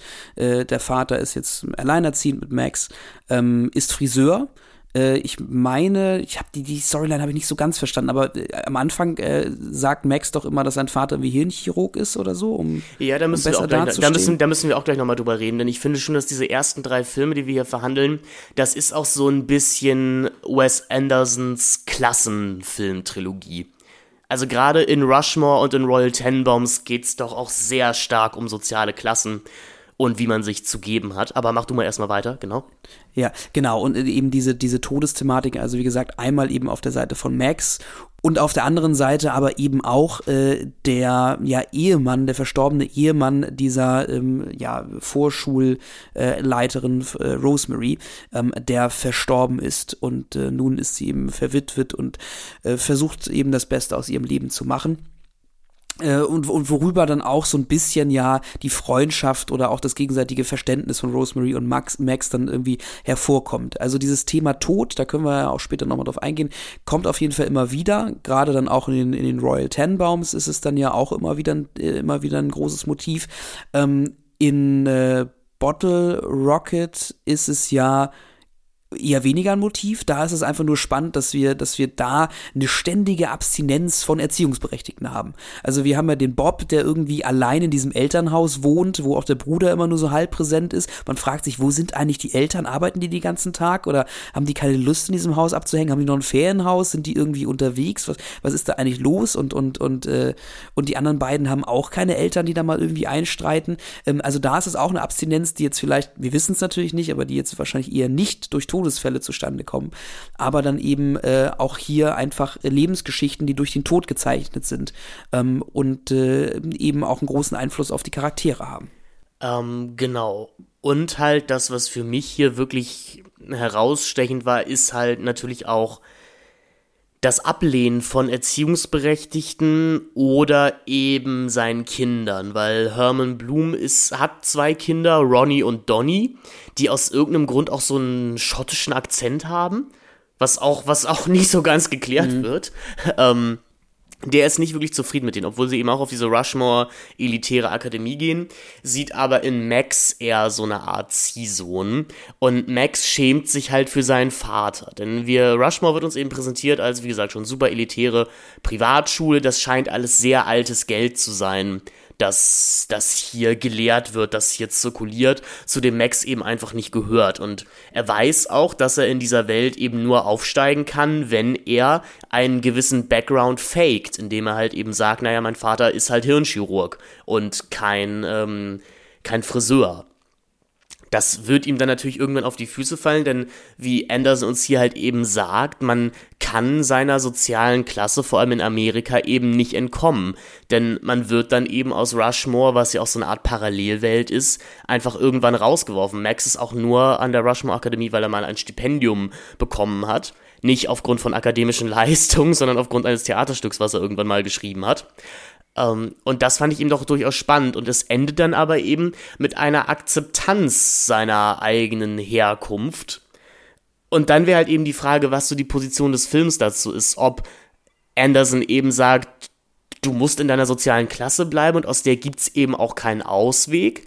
Das wäre eine Möglichkeit, diesen Film zu lesen. Das andere ist aber auch, dass eine Verbrüderung der sozialen Klassen stattfinden kann, vor allem durch eben sowas wie Kunst. Also, dass das Theaterstück, das Max am Ende schreibt, vereint ja alle Charaktere, die wir in diesem Film gesehen haben, alle sozialen Klassen nochmal miteinander und sorgt für eine Aussöhnung und für eine Harmonie unter den sozialen Klassen. Also, das, das bietet hier auch durchaus zwei verschiedene Lesarten an, würde ich sagen. Absolut, obwohl ich finde, dass gegen Ende, ähm, weil der Film, kann man ja schon sagen, hat, ähm, hat ja schon auch ein Happy End irgendwie ähm, finde ich, forciert schon eher deine zweite These, die du aufgestellt hast. Also, dass, dass da eben eine, eine, eine Annäherung durch die Kunst passieren kann äh, und dass vielleicht ja auch durch die Kunst ein Aufstieg möglich ist, möglich sein kann. Mhm. Ich meine, da, da sind wir dann natürlich auch vielleicht wieder beim Kino von Wes Anderson an sich, das einfach verschiedene Klassen in sich dann vereint im Kinosaal weil eben Wes Anderson ist ein Regisseur, der, halt, wie wir schon mehrmals gesagt haben, der sowohl halt für Leute, die sich selber Stephil schimpfen, genauso ergiebig ist eben für Leute, die einfach nur mal gerne ins Kino gehen, um einen schönen Abend zu haben. Ja, ja, das stimmt. Und äh, ja, auch in den späteren Filmen äh, ist es ja eigentlich auch immer so, dass die verschiedenen Klassen ja irgendwie immer miteinander in Kontakt stehen und ja auch sich irgendwie gegenseitig beeinflussen, miteinander äh, befreundet sind ähm, und dann eben auch von dem jeweils anderen lernen. Ähm, das ist jetzt vielleicht bei Rushmore gar nicht so unbedingt der Fall, aber wenn ich mir jetzt zum Beispiel an Grand Budapest Hotel erinnere, wo dann eben auch ein, ein Ralph Fiennes als, äh, ja, was ist er da? Genau, ist der Concierge. Ähm. Genau, dann sich sich anfreundet mit diesem einfachen ähm, äh, ja, sag ich mal, Gehilfen, äh, ich weiß gerade nicht, wie er heißt, aber äh, äh Zero, Zero. Genau, dann mit, mit dem eigentlich die ganze Zeit unterwegs ist und, und da auch eine Annäherung und eine Freundschaft dann irgendwie stattfindet. Genau, Zero ist ja auch der, der am, der am Ende dann zu Geld kommen wird und dieses Hotel kaufen wird und pflegen wird. Mhm. Bei Rushmore ist es noch so, also Anderson hat ja, finde ich, das wird dann bei Royal Tenenbaums noch ein bisschen evidenter, er hat halt ein Interesse auch an so an zerbröckelnden Institutionen oder an Institutionen, die früher mal groß waren, aber jetzt eben nur noch so pro forma existieren. Und auch Rushmore, eine Akademie, die uns auch in der Traumsequenz von Max Fischer am Anfang ja auch als irgendwie das Ideal der Bildungsvermittlung gezeigt wird, in, in dem der Mathelehrer dir so komplizierte Matheaufgaben stellt, ähm, aber den SchülerInnen auch zutraut, die zu lösen. Ähm, davon träumt man ja als Schüler ja eigentlich auch. Die Realität sieht dann anders aus. So richtig unterrichtet wird an der Rushmore Akademie eigentlich nicht. Die ist zerfressen von Korruption.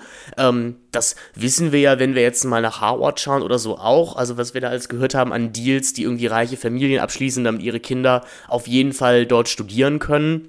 Hm, das finde ich kommentiert Anderson ja auch schon so ein bisschen. Aber Rushmore ist, ist schon eine gefailte Institution. Und, man sieht ja eigentlich von dieser Lehre in Rushmore auch eigentlich genau. nichts, oder? Genau, man, man sieht eigentlich gar nichts. Man ist nie in einem Klassenraum. Das Einzige, also die höchste der Gefühle sind ja eigentlich diese außerschulischen Aktivitäten, die natürlich der Max auch sehr vereinnahmt hat, muss man ja sagen.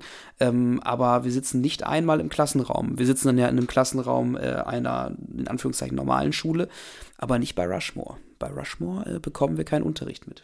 Auch dafür, dass das eben so eine, wie es scheint alte humanistische Schule. Es ist nur umso merkwürdiger, dass der Lateinunterricht abgeschafft werden soll.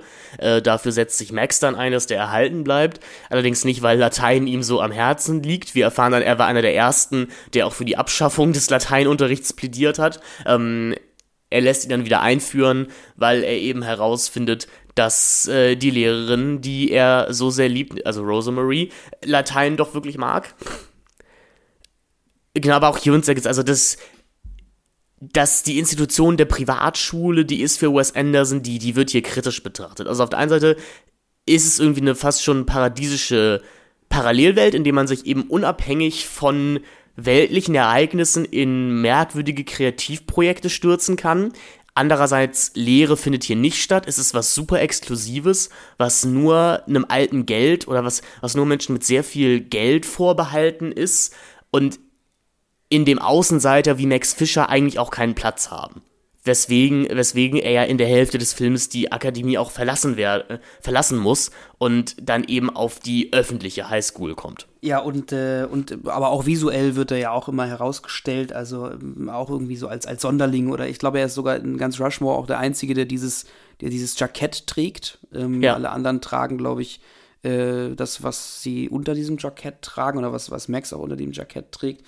Äh, das heißt, auch visuell wird äh, Max hier durchaus auch als, als, als anderer äh, herausgestellt als, als alle anderen. Äh, das kann man vielleicht nochmal irgendwie dazu ergänzen. Genau, hier kommt auch das erste Mal dann diese Liebe zu Uniformen oder zu, zu uniformierten Charakteren durch die Wes Anderson sein spät, seine, in seiner späten Karriere vollführen wird. Und damit meine ich nicht mal so klassische Uniform an sich, sondern einfach, dass später fast jede Wes Anderson-Figur ein klares Outfit hat, was es ähm, den meisten Filmen über auch nicht wechseln wird. Das ist halt, wie schon erwähnt, bei Max Fischer halt diese Schuluniform. Bei Bill Murray als Herman Blue ist es eben der immer gleiche Anzug, den er den ganzen Film überträgt. Da ändern sich halt nur mal die, äh, die, die, die Hemden oder die Krawatte, die er dazu trägt. Äh, und das sind dann ja, also das ist ja so eine Ikonografie, die dann später, spätestens in den Royal Tenenbaums wirklich super offenkundig wird, wo man nur einen Teil eines Kleidungsstückes Leuten präsentieren würde und man wüsste sofort, ah ja, das ist Margot Tennenbaum oder sowas. Ja, obwohl ähm, die Farbgestaltung ja zum Beispiel in diesem Film noch gar nicht irgendwie zutage tritt. Also wir kennen ja jetzt auch gerade äh, aus Asteroid City oder ähm, auch aus Moonrise Kingdom äh, ja diese sehr, sehr markanten Farbtöne, auch diese Pastellfarben, mhm. die er immer wählt, um natürlich auch durch farbpsychologische Aspekte immer wieder ähm, Motive herauszuheben äh, bei bei Moonrise Kingdom werden wir dann sicherlich auch noch auf die, äh, auf die Kindlichkeiten, verschiedenen Kindlichkeiten äh, zu sprechen kommen, die dadurch vielleicht symbolisiert werden. Ähm, das haben wir aber hier zum Beispiel auch gar nicht. Also Farben spielen eher weniger eine Rolle oder vielleicht spielen sie schon eine Rolle, aber sie sind eben nicht als jetzt große Symboltracht, die irgendwie kontrastierend äh, ähm, äh, quasi äh, dastehen, äh, hier zu sehen, ähm, sondern es ist ja eher so sehr, so sind so sehr erdige Töne. Es ist genau, es hat so einen herbstlichen Look alles irgendwie. Braun, ne? genau. Es spielt ja auch viel im Herbst. Also wir haben da ja viel Halloween-neskes auch. Wir haben da, glaube ich, viel Kürbisse auch rumstehen. Ähm, es spielt alles sowieso im Herbst mit den braunen Blättern und so. Ähm, also vielleicht ist es ja auch dieses dieses Verfallthema oder dieses Ende mhm. des Frühlings, äh, Ende des Sommers, äh, jetzt dann auch gerade vielleicht auf Bill Murray geguckt, ähm, oder überhaupt diese Tristesse der Charaktere, weil ja irgendwie alle Charaktere nicht wirklich glücklich sind und irgendwie in einer Form der Depression hängen und sich irgendwie gegenseitig probieren oder gegenseitig oder einfach probieren für sich Glück zu finden, aber daran irgendwie immer wieder scheitern. Was einfach für wunderschöne Bilder teilweise sorgt. Also Bill Murray mit der Zigarette und dem Whiskyglas auf dem, auf dem Sprungbrett. ähm, das ist schon ganz große Kinokunst. Erinnert aber, wir hatten ja auch schon, wir hatten ja die, die Reifeprüfung schon ange, angesprochen, also diese, diese Slow Motion Pool Sequenz von Bill Murray, das ist, scheint mir auch eine sehr deutliche visuelle Referenz eben auf die Reifeprüfung wieder zu sein.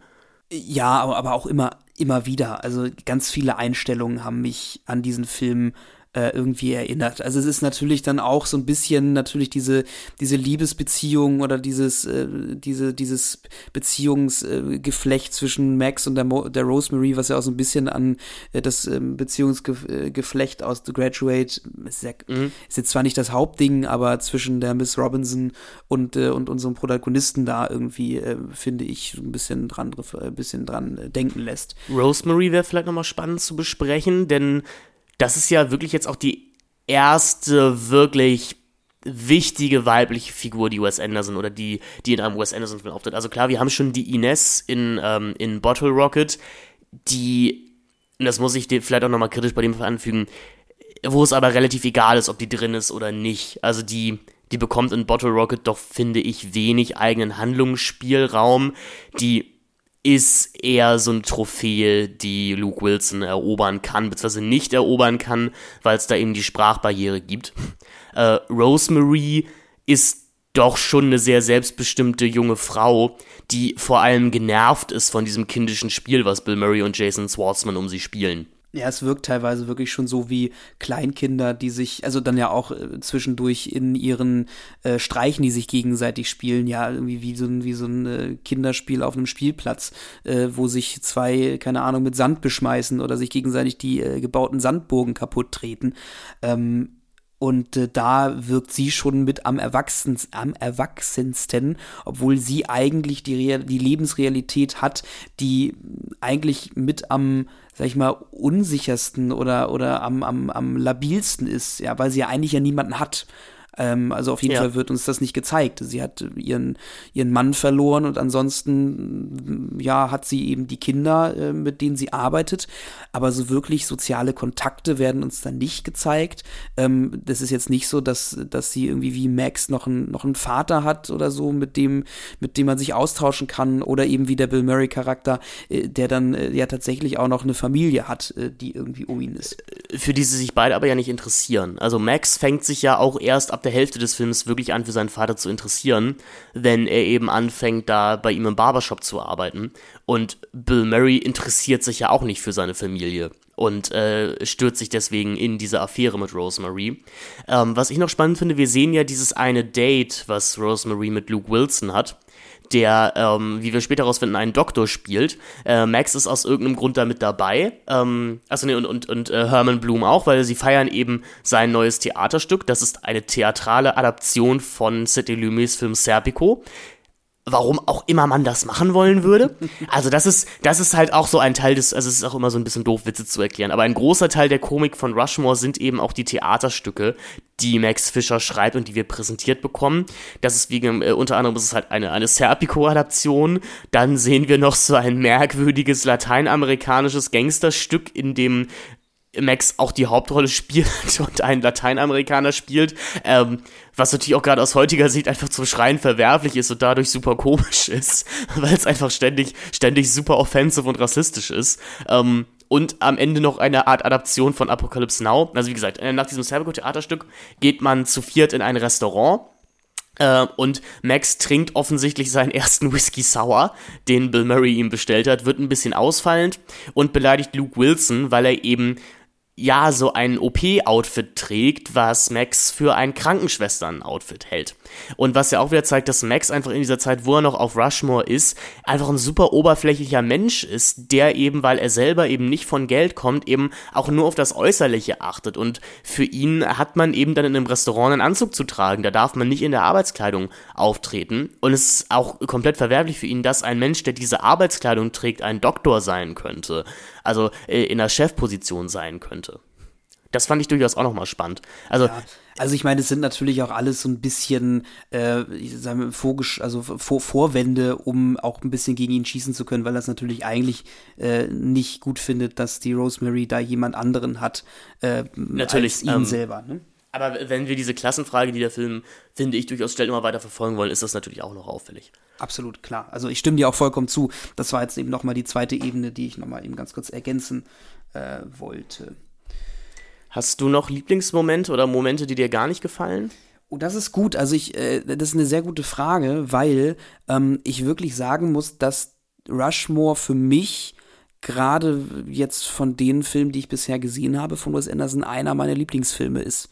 Ähm, ich fand den wirklich ganz stark, äh, super stark. Ich fand, der hat, ich fand, der hat eine total äh, tolle Stimmung gehabt. Er hat mich vor allen Dingen auch emotional berührt, was irgendwie in letzter Zeit häufiger vorkommt. Ich war bis vor zwei Jahren, glaube ich, ein sehr unemotionaler Filmegucker und äh, es hat auch sehr sehr viel gebraucht, um mich irgendwie äh, zu Tränen zu rühren oder oder oder mich irgendwie ähm, ja emotional zu beeinflussen tatsächlich und das ist hier ähm, mal wieder passiert. Also mich hat der Film äh, an einigen Stellen echt gekriegt, gerade in diesen in diesen Momenten, wo man äh, wo es dann eben darum ging, irgendwie uner unerfüllte äh, ja Liebesbeziehungen ähm, na, ich fange nochmal an, äh, gerade in den Momenten, wo dann auch ähm, der Max irgendwie einsehen muss, dass das, was, das Leben, was er gerne führen möchte oder, oder auch die Liebesbeziehungen, die er gerne führen möchte, möchte, so nicht möglich sind oder dass da Hürden sind, die nicht, die nicht äh, zu übertreten, die, die nicht zu übertreten sind, die nicht übertreten werden können, ähm, oder eben auch äh, Momente, wo äh, ja tatsächlich so ein so ein, ähm, ja, einfach, einfach eine Hürde da ist, die man durch eigene Kraft nicht überwinden kann, sondern die eben von anderen Leuten gesetzt werden ähm, und die dann quasi auch so ein Traum oder, oder ein, ein, ähm, ein, ein, ein, ein, ein ja, Lebenswunsch eigentlich im, im Keim ersticken. Und das äh, hat mich ob dieser, ja, dieser, dieser, ja, dann doch recht außenseiterig gezeichneten Figur von Max dann doch irgendwie mit ihm mitfühlen lassen. Und äh, das fand ich sehr spannend. Aber auch allein die ganze Stimmung, ich, mich, mich hat der Film ihn total gekriegt. Und natürlich auch, weil dieser Film auch natürlich wieder, wie auch alle weiteren Filme, ähm, über die wir sprechen würden, äh, werden, auch ein, äh, ja, sag ich mal, Geschichten erzählen zum Motiv, zum Thema macht. Also äh, wir werden bei den äh, Royal Tenenbaums ja noch äh, dazu kommen, dass es hier dann ja auch so ein bisschen um eine Romanadaption vielleicht sogar geht, um Roman, Roman, der verfilmt wird. Also wir haben ja immer wieder diese Kapitelanzeigen, ähm, die ja eigentlich aus einem Buch abgefilmt sind quasi. Sprechen wir aber gleich nochmal drüber. Und äh, in Rushmore ist es aber eben ein Theaterstück. Also ähm, wir sehen ganz am Anfang und ganz am Ende einen Theatervorhang, der auf bzw. zugeht und das Ganze eben staged. Also das Ganze tatsächlich als Geschichte, als Erzählung ähm, darstellt, als Erzählung entlarvt. Äh, und ähm, da ja wollte ich dich mal fragen, was du fandst, was das dann auch mit dem mit der mit dem ganzen Film gemacht hat. Also wirkte das für dich irgendwie schon fast äh, brecht, bre brechtisch? Äh, also, also im, zum epischen Theater hin? Äh, oder, oder hat das dein Seherlebnis eigentlich gar nicht so stark beeinflusst, ähm, sondern nur für eine kurze Irritation am, am Anfang und am Ende gesorgt? Es hat jetzt äh, bei Rushmore noch nicht für eine Irritation gesorgt. Also denn da ist es halt einfach der Vorhang, der am Anfang des Films aufgeht und am Ende wieder zugeht. Klar, es geht sehr viel ums Theater in diesem Film.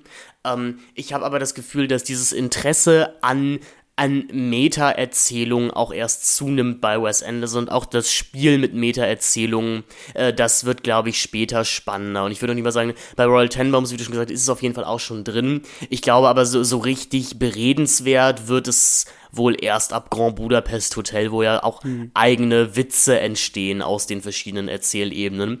Und äh, aus, aus der Beschaffenheit von verschiedenen Erzählebenen. Ich habe auch das Gefühl, dass wir erst ab Grand Budapest Hotel auch Wes Anderson die Kamera nochmal so als einen gesonderten Charakter begreift, der häufig uns Dinge erzählt, die ähm, die uns dann die, die Erzählstimme zum Beispiel nicht erzählt. Ähm, bei Rushmore wirkt es für mich noch so ein bisschen wie ein thematischer Gag, eben weil es eben auch viel um Theaterstücke geht im Film. Genau, also ich, ich musste dazu stimmen. Ich habe die Frage jetzt einfach mal gestellt, weil ich sie selber auch nicht so richtig beantworten kann. Ähm, genau, diese, diese, die Bilder wirken halt häufig sehr theatral aufgeladen oder eben auch sehr gesetzt, sehr gestaged, ähm, was ja aber auch dann irgendwann zum Stil von Wes Anderson wird. Ähm, aber ich finde es trotzdem spannend, dass er hier auch schon in, in einem seiner ersten Filme das Ganze als Erzählung oder als Geschichte kenntlich macht ähm, als, als etwas, was jemandem gezeigt wird. Also als, als ein Produkt, wo jemand raufschaut. Also man wird quasi als Zuschauer ja dann doch schon ein bisschen entlarvt, als jemand, der, der, der etwas ansieht, der etwas schaut, der ähm, quasi als Voyeur irgendwie, irgendwie da ist. Ähm, aber es ist eben, wie du schon sagst, nicht so super, also nicht super ausgearbeitet. Also das Motiv wird jetzt nicht äh, konkret verfolgt, äh, wie es dann später ähm, passieren wird es ist das leicht nächstere Extrem zu dem, was wir in Bottle Rocket gesehen haben. Also in Bottle Rocket waren es halt, war es halt vor allem eine Figur, die sich wünschen würde, in einem Film zu sein. Und hier ist es ein Film, der sich als ein Theaterstück gebiert.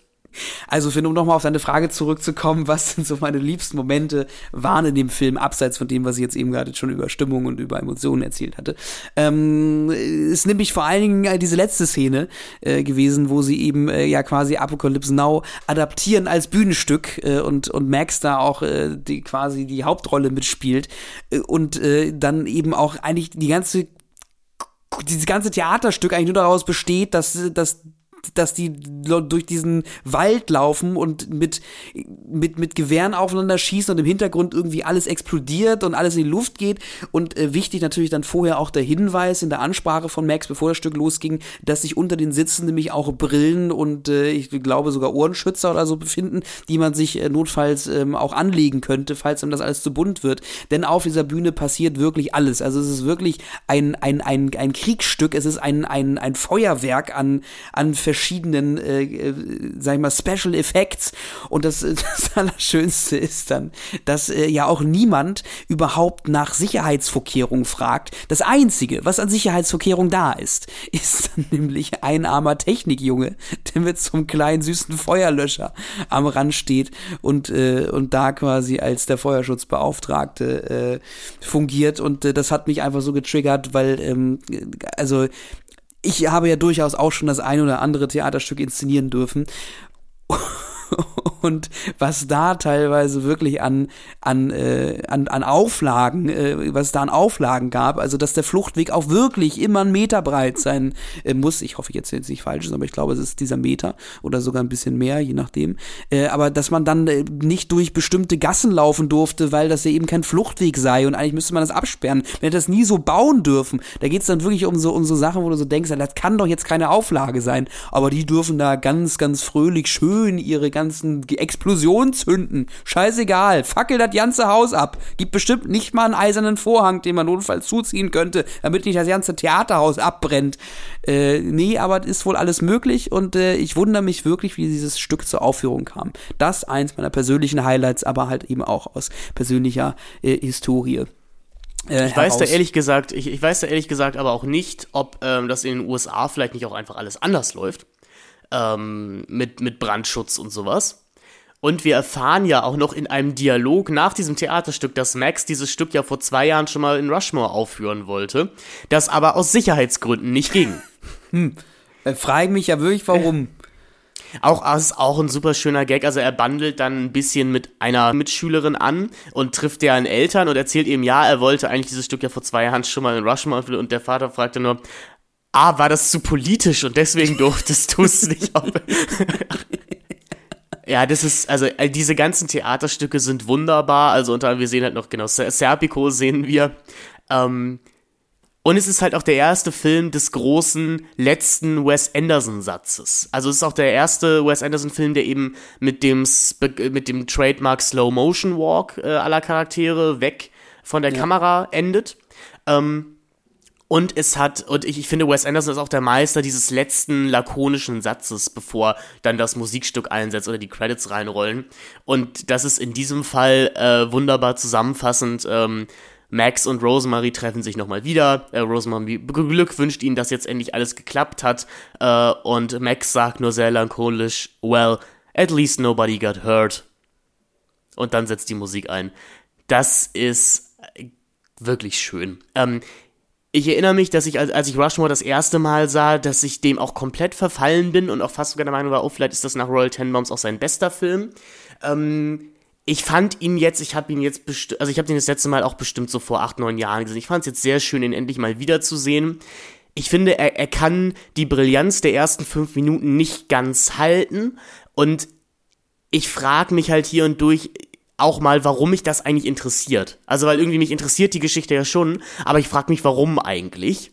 Und, aber das ist ja irgendwie auch vielleicht eine, Meisterleistung von Anderson, dass er uns diese eigentlich komplett uninteressante Geschichte irgendwie interessant präsentieren kann.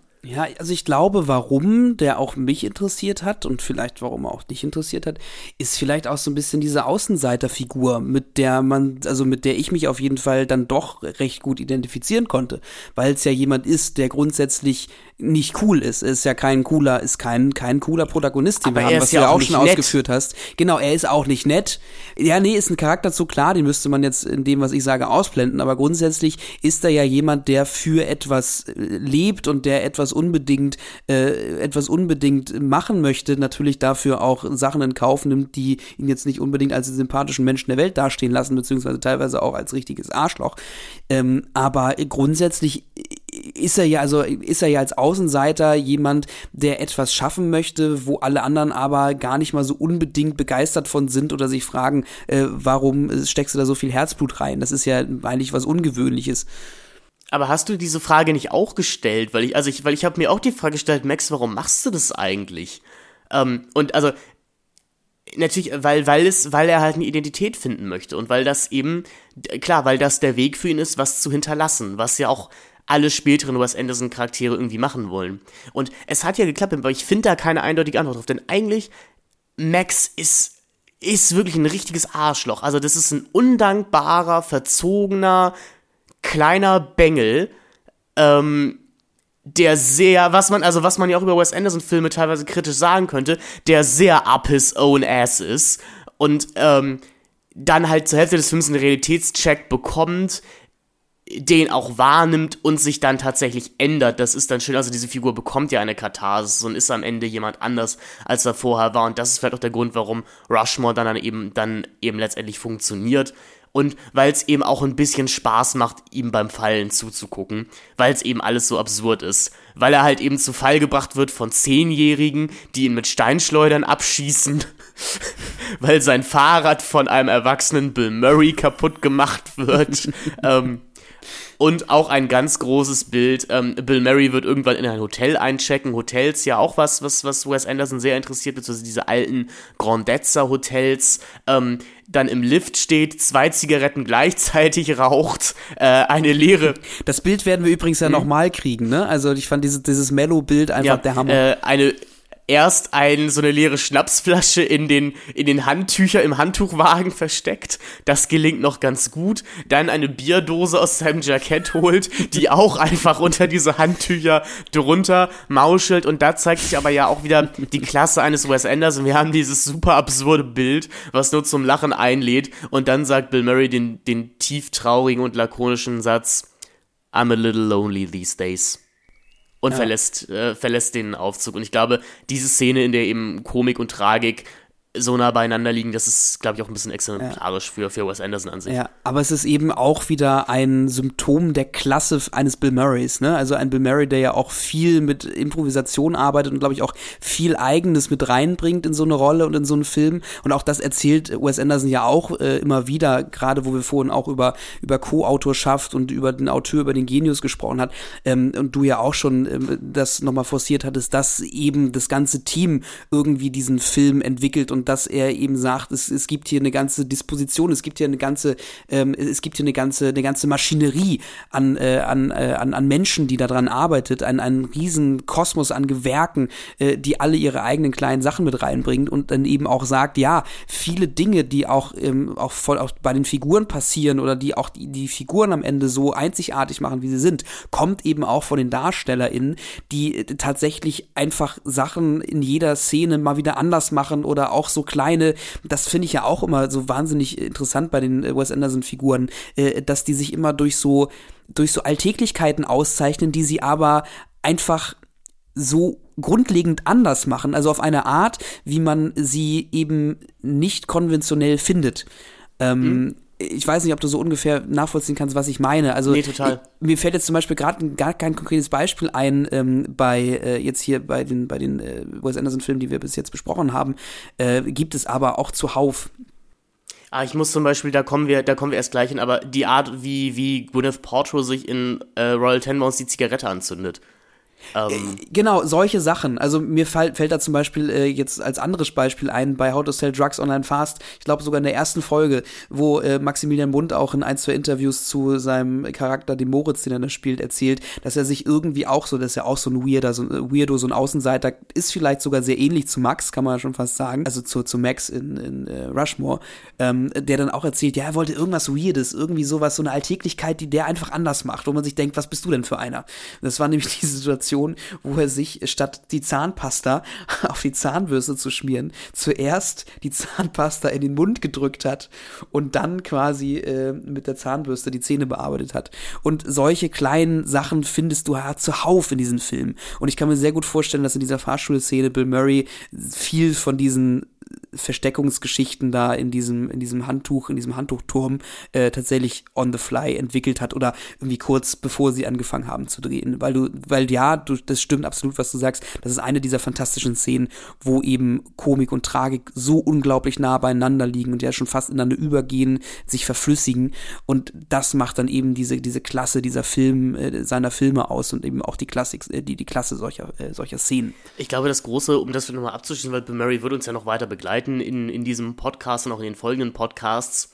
Ähm, Rushmore gilt ja auch so ein bisschen als Beginn seiner, seiner zweiten Karriere, weil man muss sagen, er spielt hier rein von der Textur her jetzt keine groß andere Rolle als das, was er in den 80er, 90ern gemacht hat. Also halt irgendwie den, den zynischen, über allem drübersteher, der einfach nur genervt von allem ist und der für alles halt irgendwie einen blöden Spruch auf Lager hat.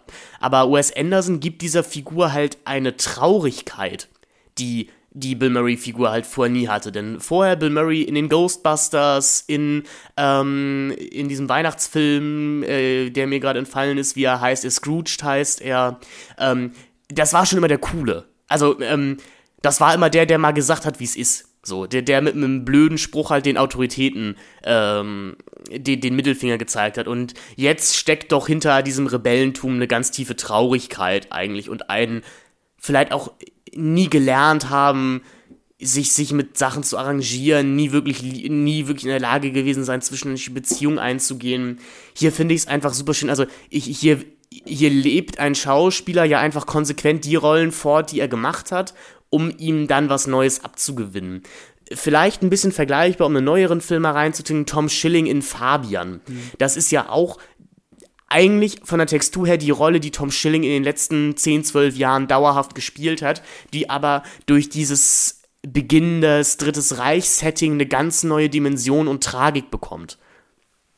Und äh, das gleiche sehe ich hier immer auch bei Bill Murray und deswegen verstehe ich total, dass Murray dadurch viele seiner interessantesten Rollen erst dann bekommen hat. Manche, ich, ich las eine Kritik zu den Royal Tenenbaums von einem befreundeten User von mir, der eben meinte, ähm, Royal Tenenbaums und Rushmore wären eben heute auch noch so gut gutierbar, weil es eben der Anfang ist dieses neuen Bill Murrays und man damals noch nicht komplett übersättigt war damit. Das sehe ich sicherlich durchaus auch.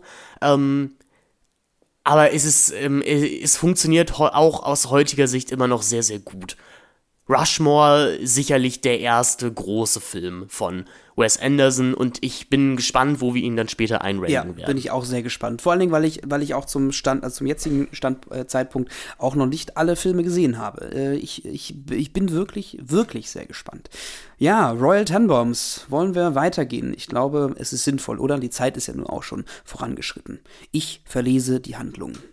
Mr. Royal Tannenbaum und seine Frau Ethelene hatten in ihrer kurzen Ehe drei Kinder, bevor sie getrennter Wege gingen. Chess, ist seit frühester Jugend Immobilienhai und züchtete sehr erfolgreich Dalmatinermäuse und entwickelte ein ungewöhnlich gutes Gespür für internationale Finanzgeschäfte.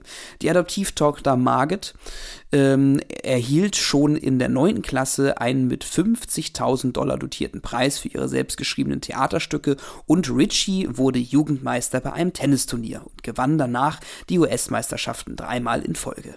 Seitdem ging es jedoch bergab für die Familie Tennenbaum. Seit dem Tod von Chess Ehefrau kümmert dieser sich akribisch paranoiderweise um seine Zwillinge. Richie zog sich mit einem dressierten Falken aufs Meer zurück und Margot steckt voller dunkler Geheimnisse. Die Kinder kehren zurück in das Haus ihrer Mutter, als diese einen Antrag von ihrem Verehrer bekommt. Familienoberhaupt Royal nutzt die Gunst der Stunde, um seine Familie nach jahrelanger Trennung wieder zu gewinnen, indem er ihnen eröffnet, dass er todkrank ist. Ja und nein. Also es hat sich aber so, auch so ein bisschen eingebürgert bei uns auch die, die, die Inhaltsangaben kurz zu kritisieren. Ja, ich muss auch nochmal vielleicht ganz kurz dazu sagen, um auch nochmal äh, so ein bisschen äh, zu, äh, die, die Quellen zu nennen. Also äh, die Kritik von Bottle Rocket äh, kam tatsächlich äh, die Inhaltsangabe von Moviepilot, ähm, äh, dann die Inhaltsangabe zu Rushmore, tatsächlich von Cinehits und die letzte jetzt zu Tenbaums kommt auch äh, von Moviepilot. Ja, also ich finde, ähm, die Inhaltsangabe lässt halt die Grunddisposition der Handlung komplett außen vor, nämlich dass Royal Tenenbaum jetzt nicht wirklich Lust hat, sich mit seiner Familie zu reconnecten. Das kommt vielleicht später. Er macht es eigentlich nur, weil er kein Geld mehr hat. Machen wir es anders auf. Also der Film, auch dieser Film beginnt mit, also dieser Film beginnt mit einer Prolog, ähm, in der uns, also Alec Baldwin gibt hier den Erzähler und erzählt uns eben die, ja, brillante Kindheit der Tennenbaum-Kinder und die Hochphase der Tennenbaum-Dynastie und endet dann mit dem etwas äh, vagen Satz, der sagt, aber die Genialität der Tennenbaum-Kinder wurde durch 20 Jahre an äh, Verrat und Misswirtschaft ausgelöscht. Und dann sehen wir Royal Tenenbaum in seinem Hotelzimmer, in dem er anscheinend seit 30 Jahren gewohnt hat, äh, aus dem er dann eben rausgeschmissen wird, weil er nicht mehr zahlen kann. Und das ist halt der Grund, warum sich äh, Royal überhaupt wieder zu seiner Familie begibt und eben den Vorwand vorschiebt, er wäre todkrank, äh, damit sie ihn überhaupt annehmen. Gut, dann, dann er erschlägt eben dann zwei Fliegen mit einer Klappe. Äh, also man muss sagen, auch ein, ein brillantes Opening, also zu, zu einer Instrumentalversion von Hey Jude von den Beatles. Ähm, also allein diese ersten zehn Minuten würden ja schon einen eigenen Kurzfilm rechtfertigen oder sind schon ein eigener brillanter Kurzfilm in sich. Auch hier würde ich sagen, dass der Film die Höhe dieses Intros nie mehr ganz erreicht. Und ähm, ich empfand den Film doch jetzt als ein wenig zerfasert beim Wiederschauen. Beziehungsweise ich hatte das Gefühl, hier sind mir fast ein paar zu viele Figuren in der Geschichte. Beziehungsweise in ein paar Figuren, glaube ich, wo ich total sehe, dass Owen Wilson und äh, Wes Anderson beim Drehbuch schreiben, das für eine total lustige Idee hielten, die sich dann aber nicht so ganz in den richtigen Film einfügen. Also und dazu, dazu zählt vor allem Owen Wilsons Figur des Eli Cash. Das ist ein äh, Nachbar von den Tenenbaums. Also wir sehen auch, die Tenenbaums kommen anscheinend auch aus altem Geld. Und Eli ist ein äh, Kind aus der Arbeiterklasse, was ich jetzt vom Apartment her auch schätzen würde, der sich aber eben anfreundete mit den Tenenbaums und auch den, äh, finde ich, sprechenden, also den, den Satz des ganzen Films äußert, nämlich I always wanted to be a Tenenbaum und darauf sagt Royal Tenenbaum dann Me too. Also es geht hier vor allem in Royal Tenenbaums eben um den Verfall einer Institution und auch darüber, dass eben diese Marke Tenenbaum, dass das dass das nie was echtes war. Also dieses, dieses Lebensgefühl Tenenbaum-Familie, das war immer komplette Fiktion. Das war ein Gestus. Das, das hatte nie was mit der Realität zu tun. Das war, das war immer was, wie man sich gegeben hat, aber nichts, was man wirklich ich, war. Ich erinnere mich gerade gar nicht mehr so wirklich dran, aber weiß man, woher dieser Reichtum der Tenbaums kommt? Ähm, es wird, glaube ich, mal gesagt, dass Royal ein Verleger war hm. oder sowas. Okay. Weil, also, aber selbst wenn das jetzt der, der Punkt wäre, das sieht man ja auch nie. Also es wird ja nie wirklich offengelegt, woher dieser Reichtum, woher überhaupt dieser Status so richtig kommt, oder? Also es ist ja auch irgendwie so ein, so ein ungesagter Status. Ja, aber das weiß man bei, bei vielen Familien dieses alten Geldes ja irgendwann auch nicht mhm. mehr. Also äh, es ist, aber es wirkt ja einfach auch so ein bisschen, ähm, ich könnte mir auch vorstellen, die, der hat dieses Haus halt mal gekauft und wie uns der Film es auch naheliegt, das ist ja auch das Einzige, was irgendwie von, von dem alten, glorreichen Reichtum geblieben ist. Das ist dieses Haus, das in sich aber auch schon verfallen ist, das seit den 80ern nicht mehr groß modernisiert wurde. Man hat da immer noch irgendwie so ein obskures Dienstbotensystem mit Klingeln, die in, in jeden Raum reinführen. Die Lichter sind häufig einfach Glühbirnen oder sowas. Ähm, es gibt noch Technik aus aus der Mitte des 20. Jahrhunderts, also es gibt, es gibt Plattenspieler und all sowas. Ähm, das sind, das ist alles, das ist eine Institution, die schon sehr lang ihre, ihren Ruhm überschritten hat. Genauso wie eigentlich alles, also genauso eigentlich wie alles, was wir in diesem Film sehen. Also das New York, was uns hier präsentiert wird, das ist eben auch ein sehr heruntergekommenes, ein sehr dreckiges New York, das gefühlt auch nur von von Taxifahrern und Gangstern behaust wird, wenn man nicht in dieser, in dieser separaten Tenbaumwelt unterwegs ist. Ja, und auch von Taxis, die eigentlich auch nur noch äh, durch irgendwelche Klebebänder oder irgendwelche äh, äh, Zeitungspapiere an Fenstern zusammengehalten ja. wird. Äh, also auch eine sehr zerfaserte Welt. Ähm, genau, was man vielleicht noch dazu sagen muss, das hatte ich ja auch vorhin schon angesprochen und finde, das ist ja auch so ein bisschen angedeutet. Ähm, es gibt ja eben diese Erzählerstimme, ähm, ja, gesprochen von Alec Baldwin, äh, und die liest ja quasi aus diesem Familienepos. Also äh, es wird so ein bisschen etabliert, dass es da wohl irgendwie ein Buch gibt oder ein Roman oder halt ein, also irgendwo irgendein, irgendeine genau. Buchform, in der dieses Familienepos quasi aufgeschrieben wurde.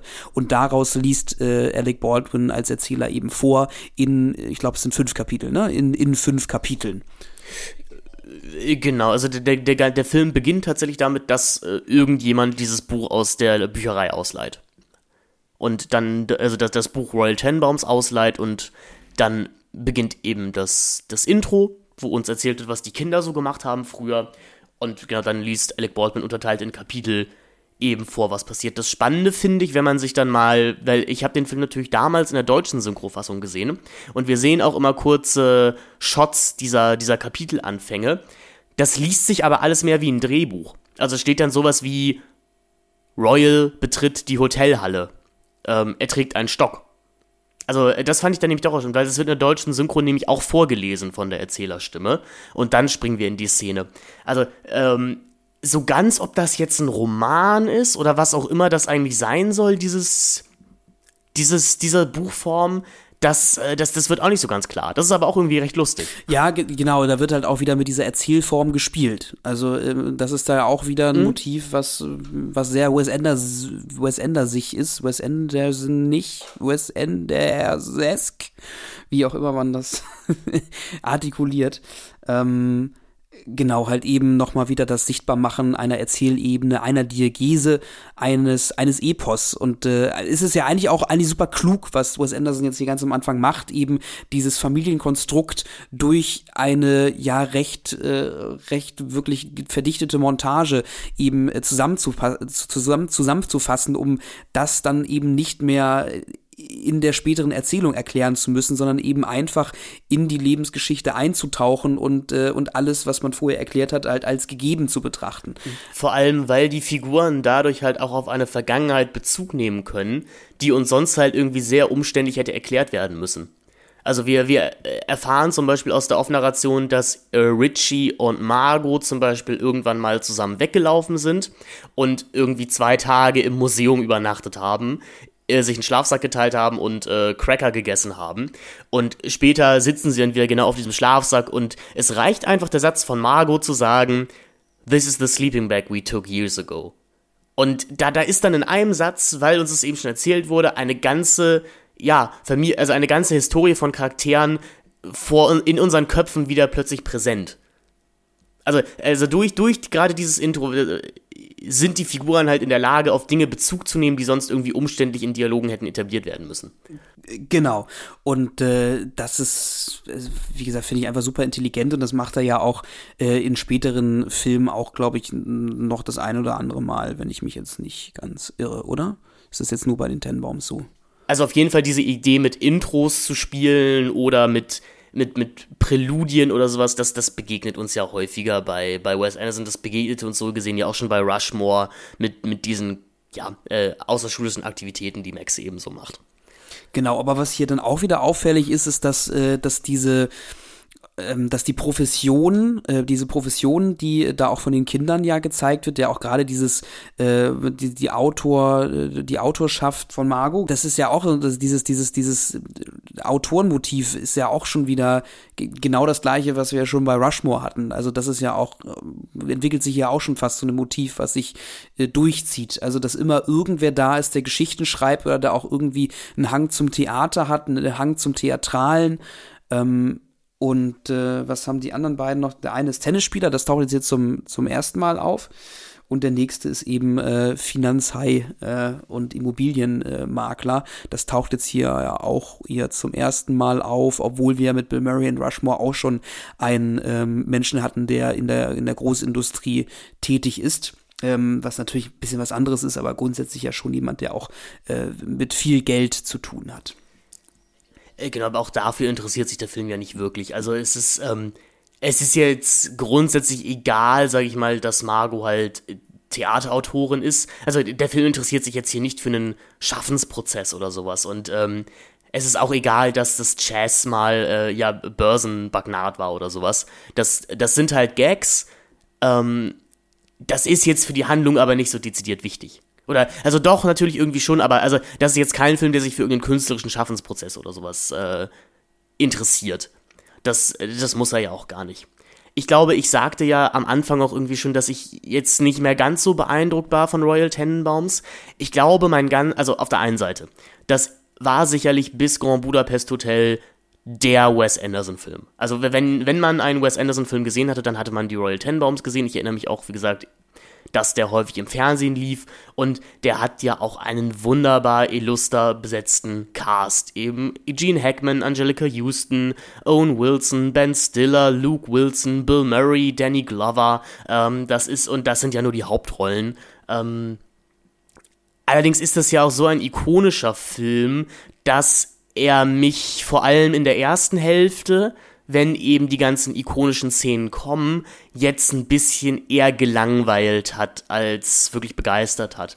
Ich weiß nicht, wie das für dich war, der den Film jetzt zum ersten Mal gesehen hat, aber zum Beispiel die Szene, wenn Gwyneth Paltrow aus dem Bus aussteigt und These Days von Nico läuft, die ist halt in sich brillant, die ist super. Gwyneth Paltrow ist eine wunderschöne Frau, der Song von Nico ist auch einer meiner persönlichen Lieblingssongs, aber ich habe diese, diese Szene entweder in ihrer Ursprungsform aus dem Film oder parodiert, homagiert, was auch immer, halt schon so häufig gesehen. Ich habe dieses Outfit von Margot, das popkulturelles Gut wurde, so häufig schon gesehen.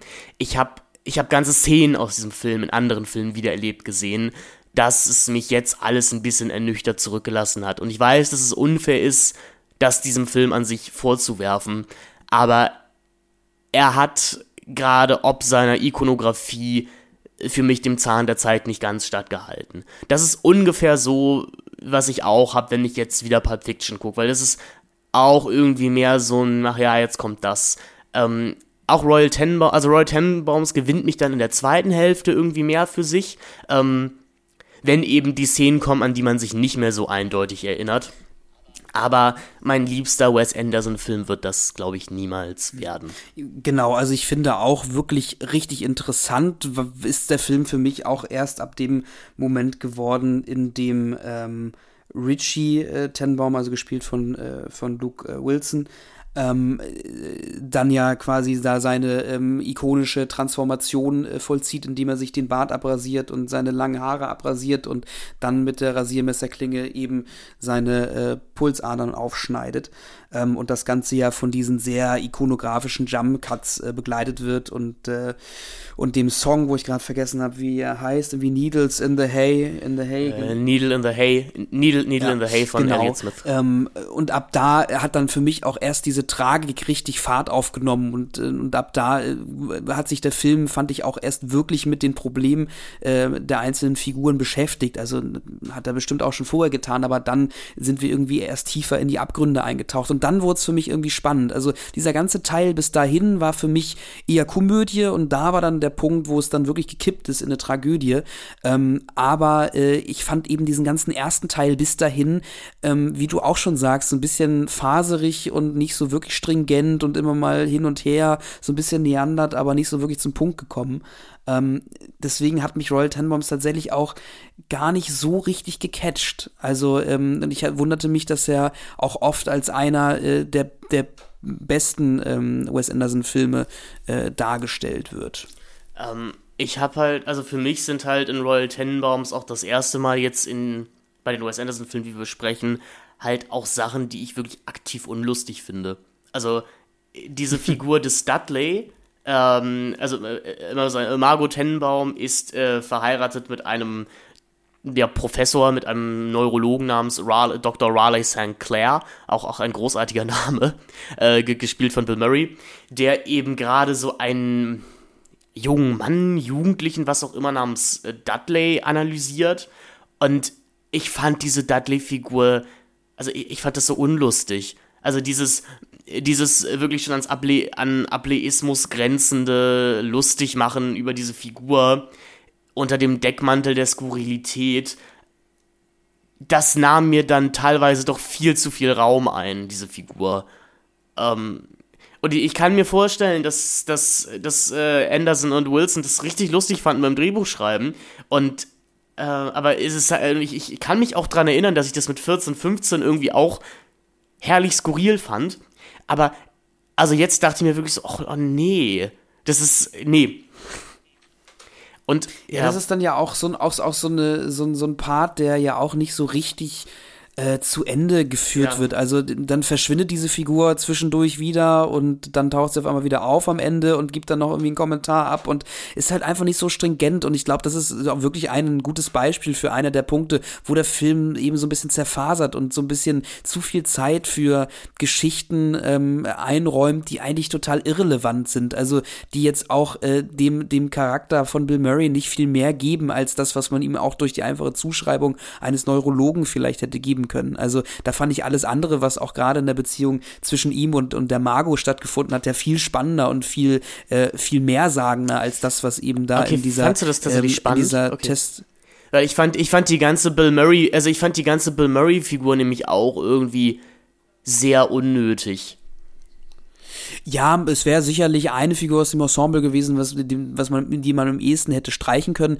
Ich fand aber ja trotzdem, dass es, dass es die, die, die Mago-Figur ja halt, also gezeichnet hat, also am, also mit am, am stärksten auch noch gezeichnet hat, äh, äh indem man eben den, den, den ihren Abstieg ähm, äh, dadurch illustrieren konnte. Also es war ja eher eine sehr passive Charakterisierung, die sie dadurch bekommen hat. Also ich fand, diese Figur hat gerade sie dadurch ähm, als die Figur gezeichnet, die sie dann auch ist während dieser Zeit, äh, wenn sie dann da sechs Stunden lang in ihrem äh, in ihrer Badewanne rumliegt und äh, und eigentlich die ganze Zeit mit dem Feuer spielt, weil hier scheiß Fernseher, der direkt neben der scheiß Badewanne steht, jederzeit da reinfallen könnte. Ähm, also ja fast quasi schon äh, irgendwie ein Suizidbild da gezeichnet wird, was also quasi was immer so on the edge steht. Ähm, und und da finde ich den Charakter schon sinnvoll, wie gut das jetzt war, den da so äh, teilweise so äh, prägnant mit reinzubringen, ist jetzt die Frage, aber ich finde es jetzt nicht unsinnvoll oder unnötig. Ich finde gut, dass du Margot gerade schon erwähnt hast, weil über Margot müssen wir auch mal reden. Ich habe nämlich das Gef auch hier das erste Mal das Gefühl, dass Wes Anderson auch so ein bisschen zu verliebt ist in, in Gwyneth Paltrow und in, in die Ästhetik, die er Gwyneth Paltrow auferzogen hat.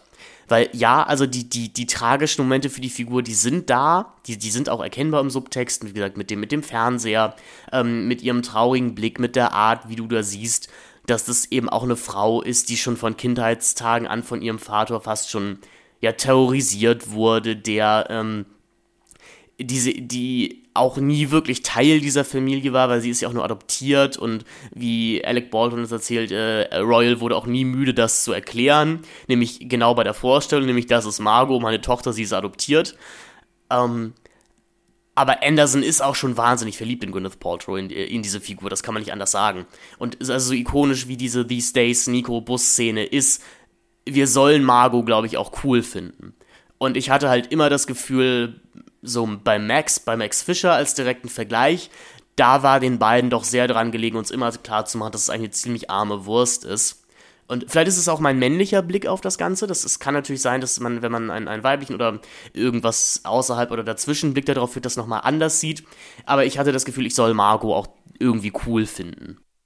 Ja, sicherlich. Also ich, ich finde, das ist durchaus, dass da durchaus immer das so ein bisschen schwankt, also dass es Situationen gibt, wo sie natürlich auch extra so geframed wird, also ja gerade dieser, dieser ikonische Anfangsshot, ähm, aber man, man, man bekommt ja auch das hinter der Fassade so ein bisschen gezeigt. Also ich bin da jetzt so ein bisschen hin und her gerissen und ich fand sie aber ehrlich gesagt jetzt auch gar nicht so spannend. Ich ja, weiß ehrlich ich gesagt glaube, gar nicht, welche Figur ich so mit am Films. Ich glaube, das Hauptproblem genau. dieses Films ist, dass ich sagen muss, ich fand das leider alles gar nicht so spannend. Also, es, ich, ich, ich brauchte wirklich bis zur letzten halben Stunde des Films, wo ich mich wirklich gefragt habe, und das habe ich mich bei Rushmore ja auch schon gefragt, aber bei Rushmore war es eher so interessiertes, also bei Rushmore war die Frage, warum interessiert mich das eigentlich? Und hier habe ich mich ja gefragt, warum sollte mich das eigentlich interessieren? Ähm, und das, das Tragische daran ist ja, das ist im Drehbuch ja alles angelegt. Also das sind alles tief verletzte Charaktere, die alle eigentlich ziemlich spannende Hintergrundgeschichten mitbringen. Da ist eben der Chess, gespielt von Ben Stiller, der seine Frau verloren hat, der jetzt unbewusst und das kriegt er ja später auch gesagt, wahrscheinlich zu einer Spiegelung von dem werden wird, was Royal für ihn in seiner Familie war. Also der, obwohl er seinen Söhnen eigentlich was Besseres bereiten möchte, wahrscheinlich genau ihnen ein, ein genauso gestörtes Verhältnis zu ihrem Vater bieten wird wie Royal zu ihm das ist ja eigentlich super spannend, aber es hat mich nicht die Bohne interessiert. Dann Luke Wilson als dieser depressive Charakter, der, der auch genarbt ist von dem Erfolg, den er als Jugendlicher hat, an den er nie wieder anknüpfen konnte. Auch das hat mich nicht interessiert. Und das fand ich so schade. Also die einzige, und, und, auch, und auch nicht mal Royal Tenenbaum, ich, ich fand den einfach doof. So, also das, das soll ich vom Film ja auch finden, aber ja, ja, genau. Also das wäre jetzt aber am ehesten noch die Figur, für die ich mich interessiert habe. Also einfach, weil es ja auch so ein bisschen diese King Lear Tragik ja mit sich bringt. Mhm.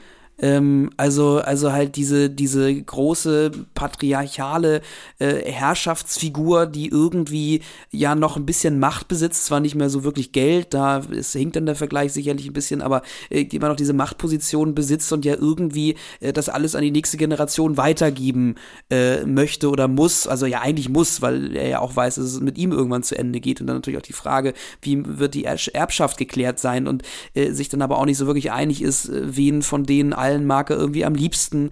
Ähm, also es ist dann ja, mhm. und dann am Ende oder äh, zu, zur Mitte des Films dann ja auch wirklich nochmal stark stürzt, indem äh, eben ja quasi aufgemacht wird, dass er alle irgendwie nur verarscht oder sich ja eigentlich gar nicht so wirklich für alle interessiert, äh, sondern ja vor allen Dingen auch erstmal um sein finanzielles Wohl bedacht ist, aber vielleicht ja auch darum, dass wenn er irgendwann tatsächlich so alt ist, dass er nicht mehr selber für sich sorgen kann, äh, dass er dann auch niemanden hat, der sich um ihn kümmert.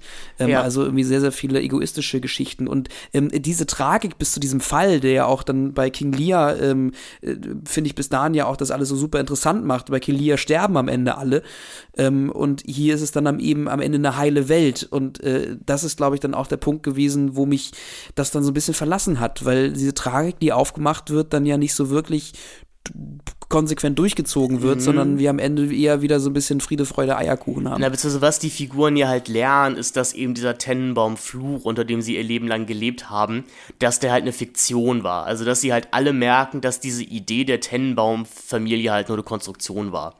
Und deswegen können sie am Ende ja auch alle dem, dem Grab von Royal den, den Rücken zukehren. Und dann wird die Gruft, also diese Familiengruft ja auch sehr Bild metaphorisch geschlossen am Ende des Films.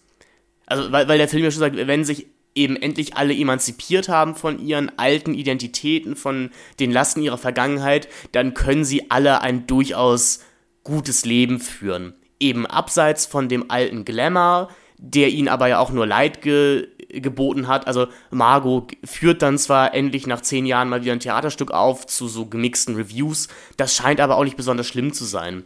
Äh, Richie arrangiert sich halt damit dann ein, ein Tennistrainer zu werden für Kinder und scheint darin aufzugehen. Äh, Chess hat ein besseres Verhältnis zu seinen Kindern. Ähm, das ist schon alles okay. Also diese Grundidee finde ich auch wirklich spannend. Also wie hier wirklich dezidiert auch gesagt wird, auch irgendwie Familie ist halt ein Konstrukt. Und ähm, auch wie du Royal als Patriarchat, das ist ja auch eine Rolle, die er sich nur selber zuschreibt. Weil der Film auch ja sehr bewusst darauf ist, uns in der, im Anfangsintro zu sagen, Royal selber hatte jetzt gar nichts mit, ähm, hat jetzt gar kein, äh, gar keine Aktien in den Erfolgen seiner Kinder. Das, wenn war das ja alles die Mutter. Äh, Angelica Houston als Ethelene Tenbaum ist finde ich dann auch die, die erste starke prototypische Wes Anderson-Figur, die uns später nochmal mit, nämlich halt die Mutter, die das alles in der Hand hat. Also äh, Väter sind für Wes Anderson ja ab jetzt spätestens auch immer ein Thema und in Royal Tendom, damit hat das ja fast auch so ein bisschen was von Gothic-Literatur. Hier geht es halt darum, auch die, die Grenzen des Vaters aufzuzeigen und eben auch den, den Vater zu überwinden. Denn die Person, die die Familie zusammenhält, das ist eben nicht der Patriarch, das ist eben die Mutter, das ist Ethelene Tenenbaum, der das Talent ihrer Kinder zu verdanken ist. Ja, von, denen, von der ich aber vielleicht sogar auch noch gern ein bisschen mehr gesehen hätte.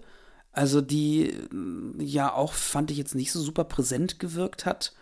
Ähm, oder, oder wie ging es dir da? Wie, was hast du für eine Einstellung zu, zu der Figur gehabt?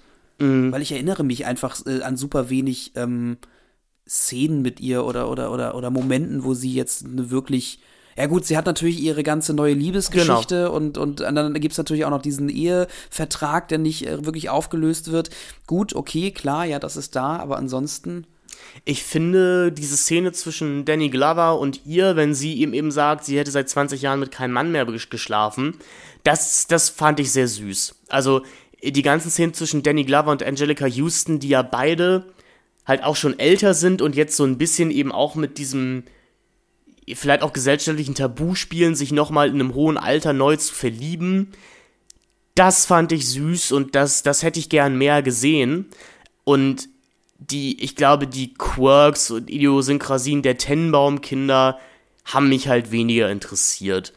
Und eine Figur, die mich am allerwenigsten interessiert hat, weil sie für mich reine Karikatur war, war halt Eli Cash, gespielt von Owen Wilson. Ähm, der vom Film sicherlich auch so ein bisschen als Antagonist inszeniert wird, ähm, aber der mir herzlich egal war. Und dann versucht der Film auf den letzten drei Vierteln ihm halt noch so ein, also dichtet ihm noch so ein Drogenproblem an, das ehrlich gesagt aber auch herzlich egal ist. Und auch er darf dann halt am Ende nochmal geläutert, äh, geläutert herauskommen.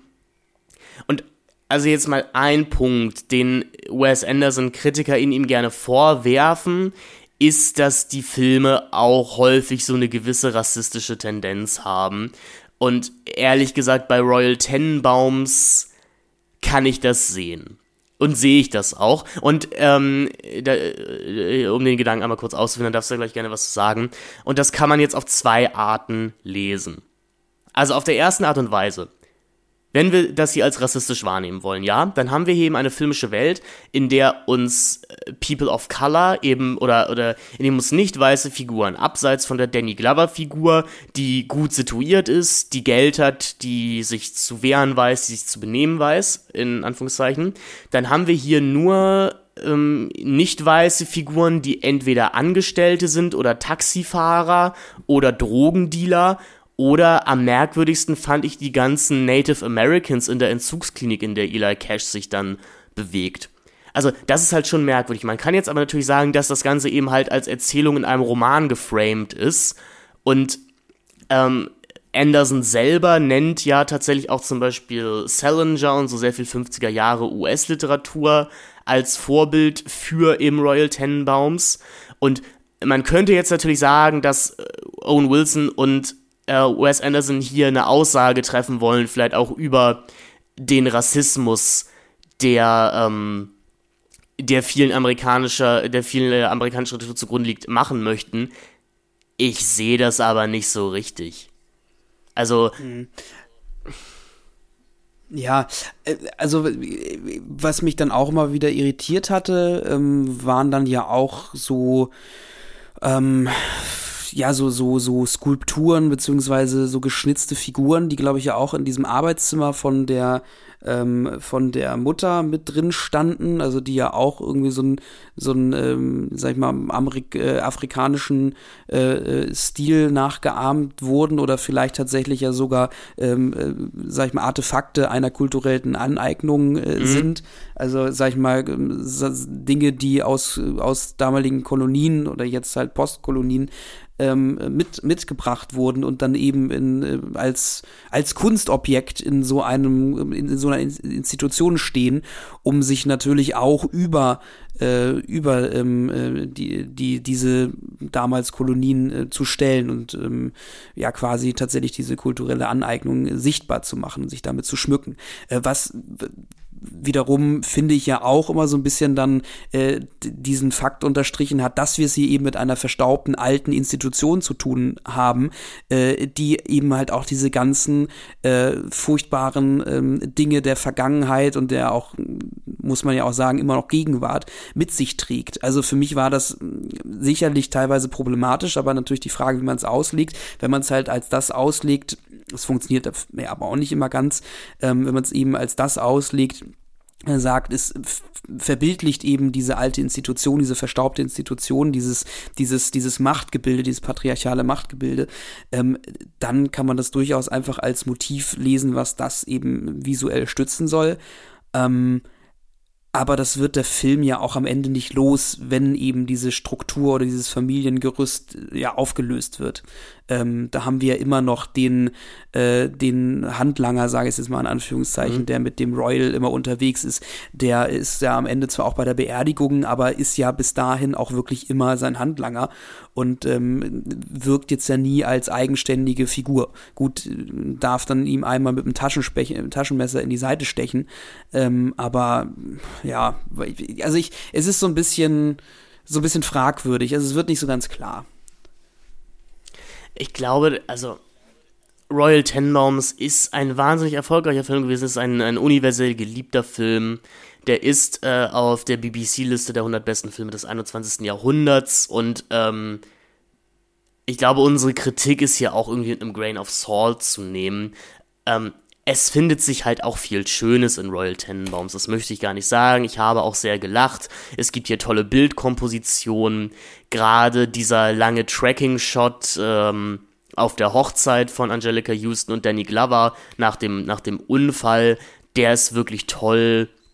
Ähm, dass das Intro ist super, der Soundtrack ist vielleicht der zweit- oder drittbeste Soundtrack eines Wes Anderson-Films und ähm, irgendwie schaut man diesen Figuren ja doch ganz gerne zu, weil sie eigentlich einfach alle von sehr, sehr charismatischen DarstellerInnen gespielt werden.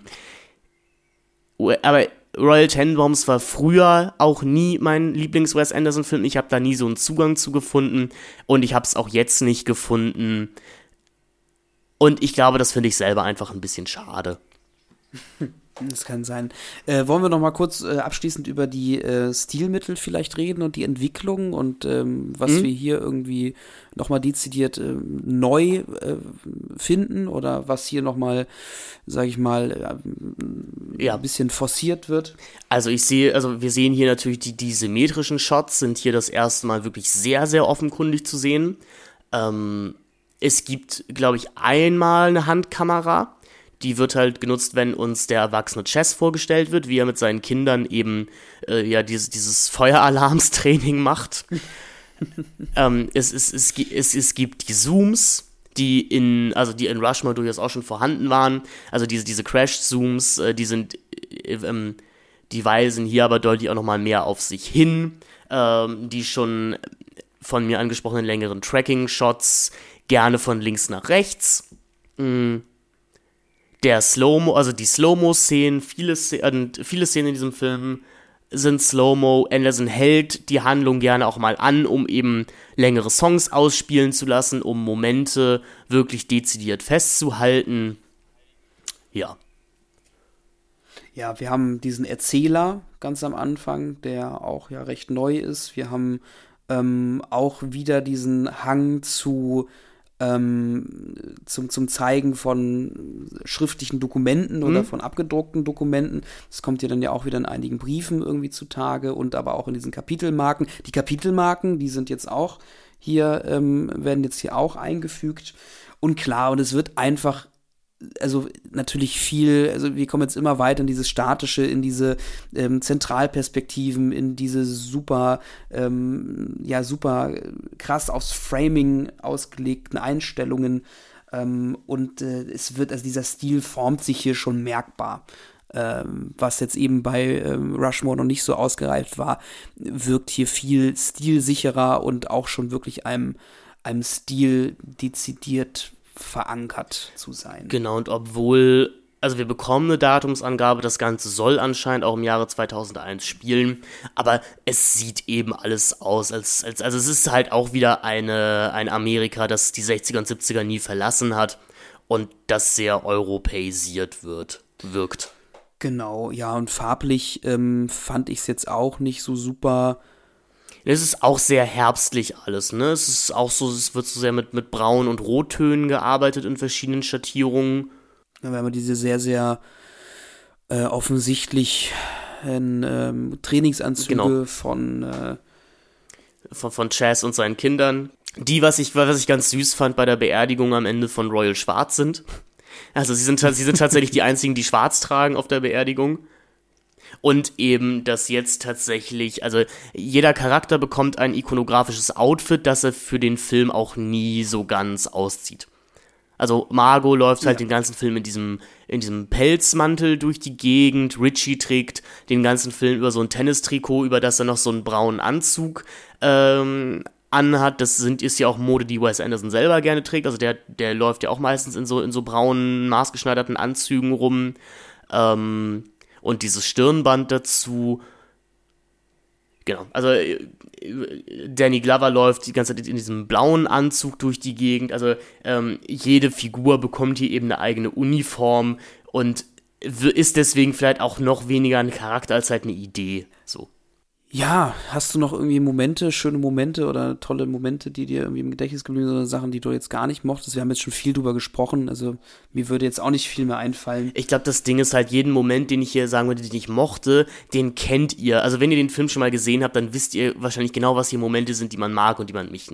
Und also was hier Momente sind, die einem halt besonders in Erinnerung bleiben. Und ja, das ist wunderschön irgendwie, wenn wenn Gwyneth Porto aus dem Bus aussteigt. Und das Intro ist auch toll. Diese kurze Sequenz, in der äh, Royal Tenenbaum seinen beiden Enkelkindern das Leben auf der Straße in Anführungszeichen beibringt, untermalt hat von Paul Simons äh, Me and Julio Down by the Schoolyard.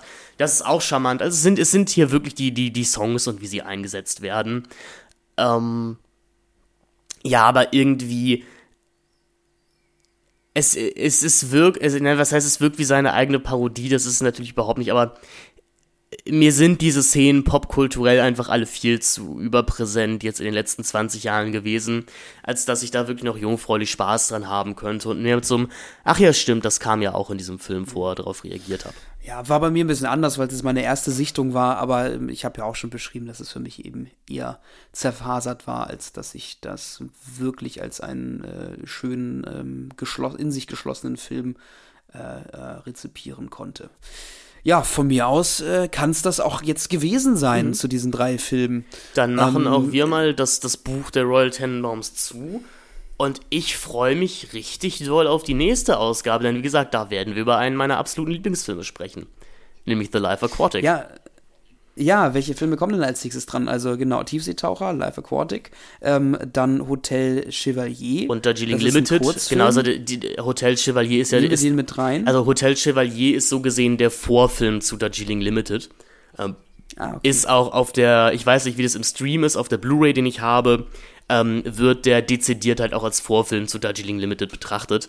Und du hast mhm. dann die Wahl, ob du den Film äh, halt, also ob, ob, du Darjeeling Limited eben mit Vorfilm sehen möchtest oder ohne. Ähm, da der aber auch, also der ist nicht handlungsgebend für Darjeeling Limited, aber der erklärt schon so ein bisschen mehr, was eben mit der Jason Schwartzman-Figur so passiert ist. Deswegen, äh, glaube ich, sollten wir auf den auf jeden Fall kurz eingehen. Also wir haben im, im, in der nächsten Folge Live Aquatic, ähm, Darjeeling Limited inklusive Vorfilm Hotel Chevalier und ähm, Fantastic Mr. Fox, ne? Also mhm.